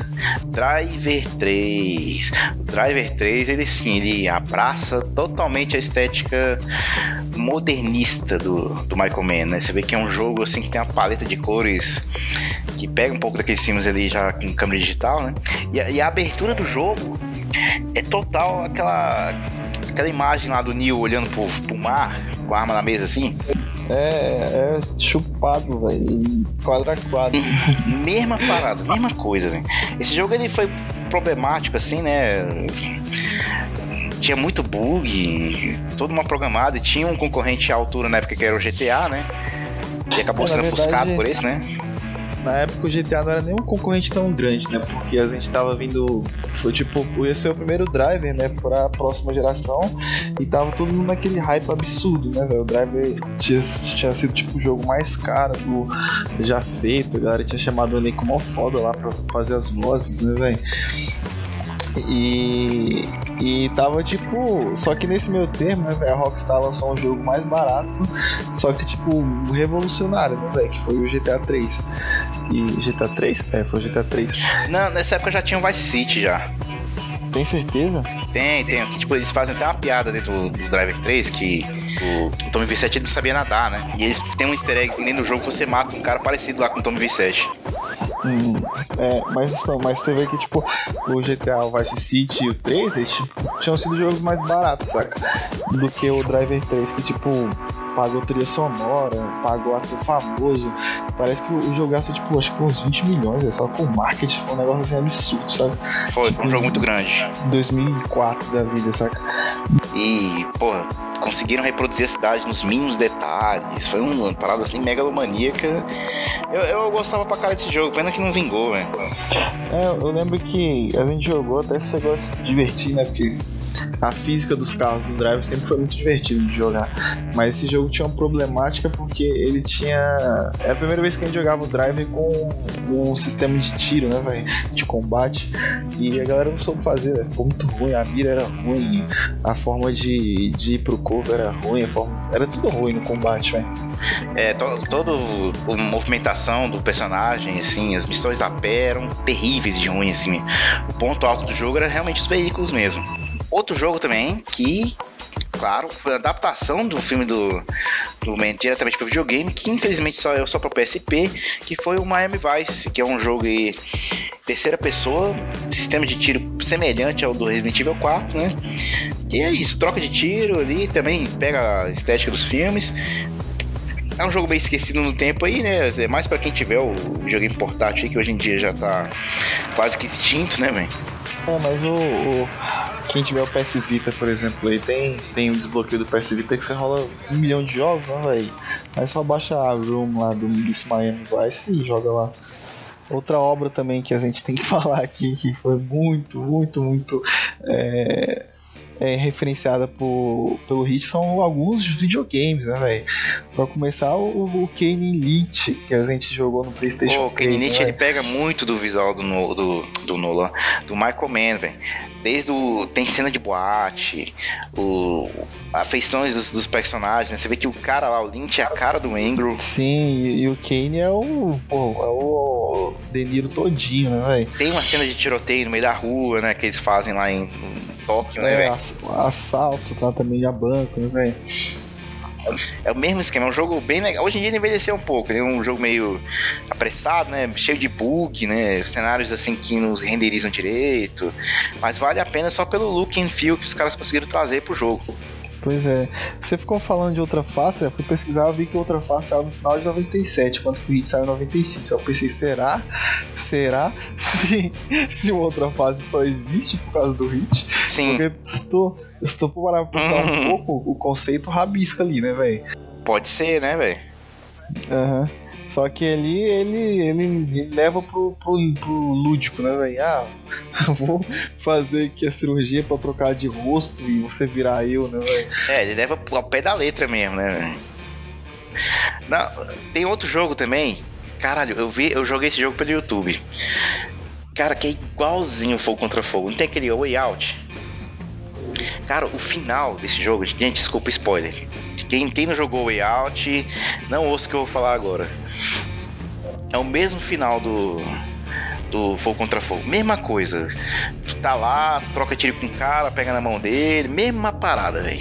Sabe outro final também copiou? O Kane Lynch, o 2. O você joga com, com o Lynch, né? Com Lynch, né? A cena final é no, no aeroporto, né? E você também trocando tiro lá embaixo do, do, do dos aviões passando assim, etc. E acaba ali você morrendo ali. É mesmo? Eu não joguei o Lynch 2. Aham. Do Lynch morre, né? Pois é. Sim, você morre na cena final do jogo. Aí, Ah, por isso não teve sequência, então. é, outro jogo também que a gente tem que falar que foi muito influenciado pelo Hit foi o GTA V, né, velho? Demais, bem lembrado. Eu tinha esquecido disso aí, velho. Cara, GTA V, todas, todas aquelas missões que a gente tem de heist lá, né, velho, são completamente chupinhadas do. diretamente, velho. Até aquela cena do, do caminhão tombando, Do caminhão o- tombando, o carro né? do banco, velho, o GTA copiou, velho. No, no GTA 4 já tem uma cena lá que eles imitam no tiroteio na rua, né? Você faz o assalto lá com, o cara lá que é o, que é o irlandês, esqueci o nome dele, Patrick, né? É, e você sai correndo com a maleta de dinheiro nas costas, né? Isso, tá de terno na missão, foge. Só que esse aí eles conseguem fugir mesmo. É, mas, mas assim, você vê que o Hit é uma, é uma obra tão influente até hoje, né, velho? Tipo, pô, praticamente 30 anos depois, né, velho?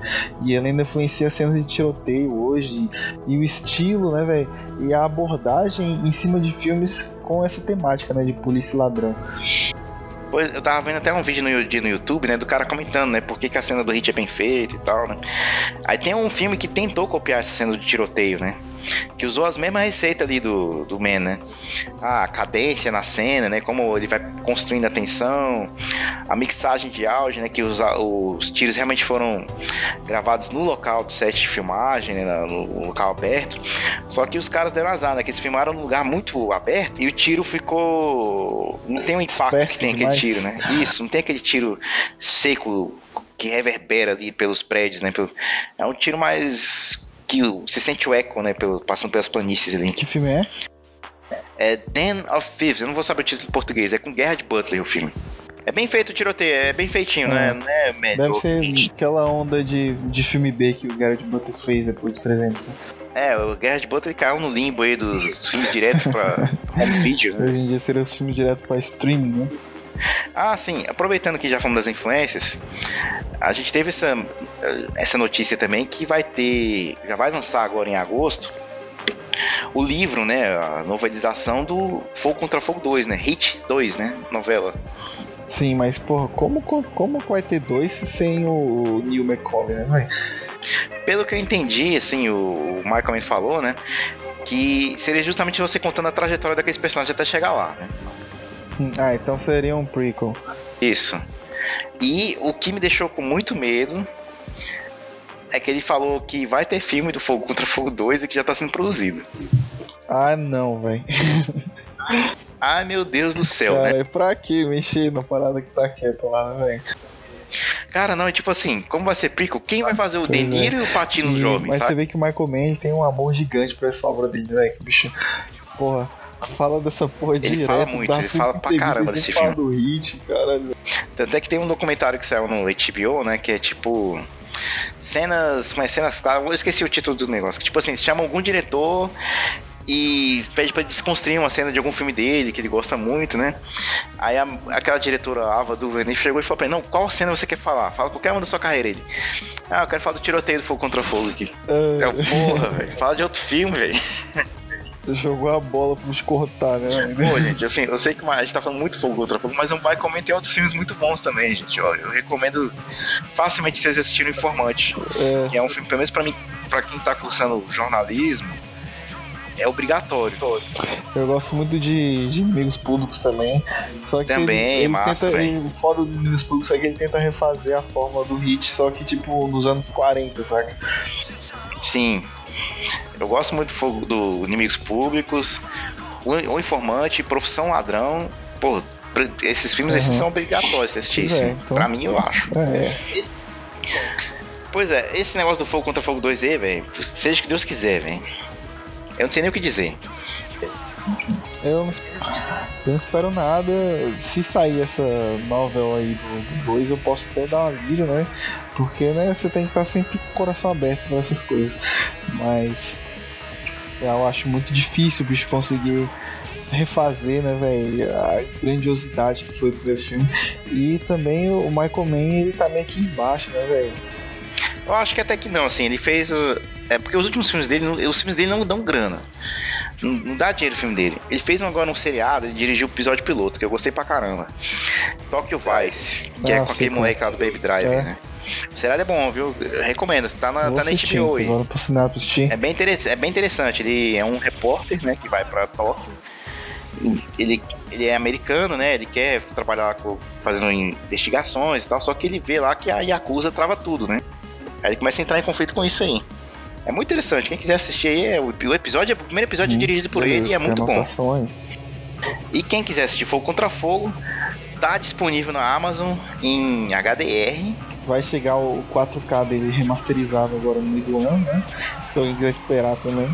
Steelbook bonitão, assim, com 3 CDs, né? 500 reais aí, mínimo. Tô doido pra comprar essa porra. E, senhores, espero que vocês, esperamos que vocês tenham gostado desse cast hit, Fogo Contra Fogo é um filme que a gente ama. Se a gente fez aqui porque a gente quer que você assista esse filme um dia, né? Que fique registrado aqui nosso carinho por essa obra. Tudo de bom para vocês, saúde e até a próxima. Falou.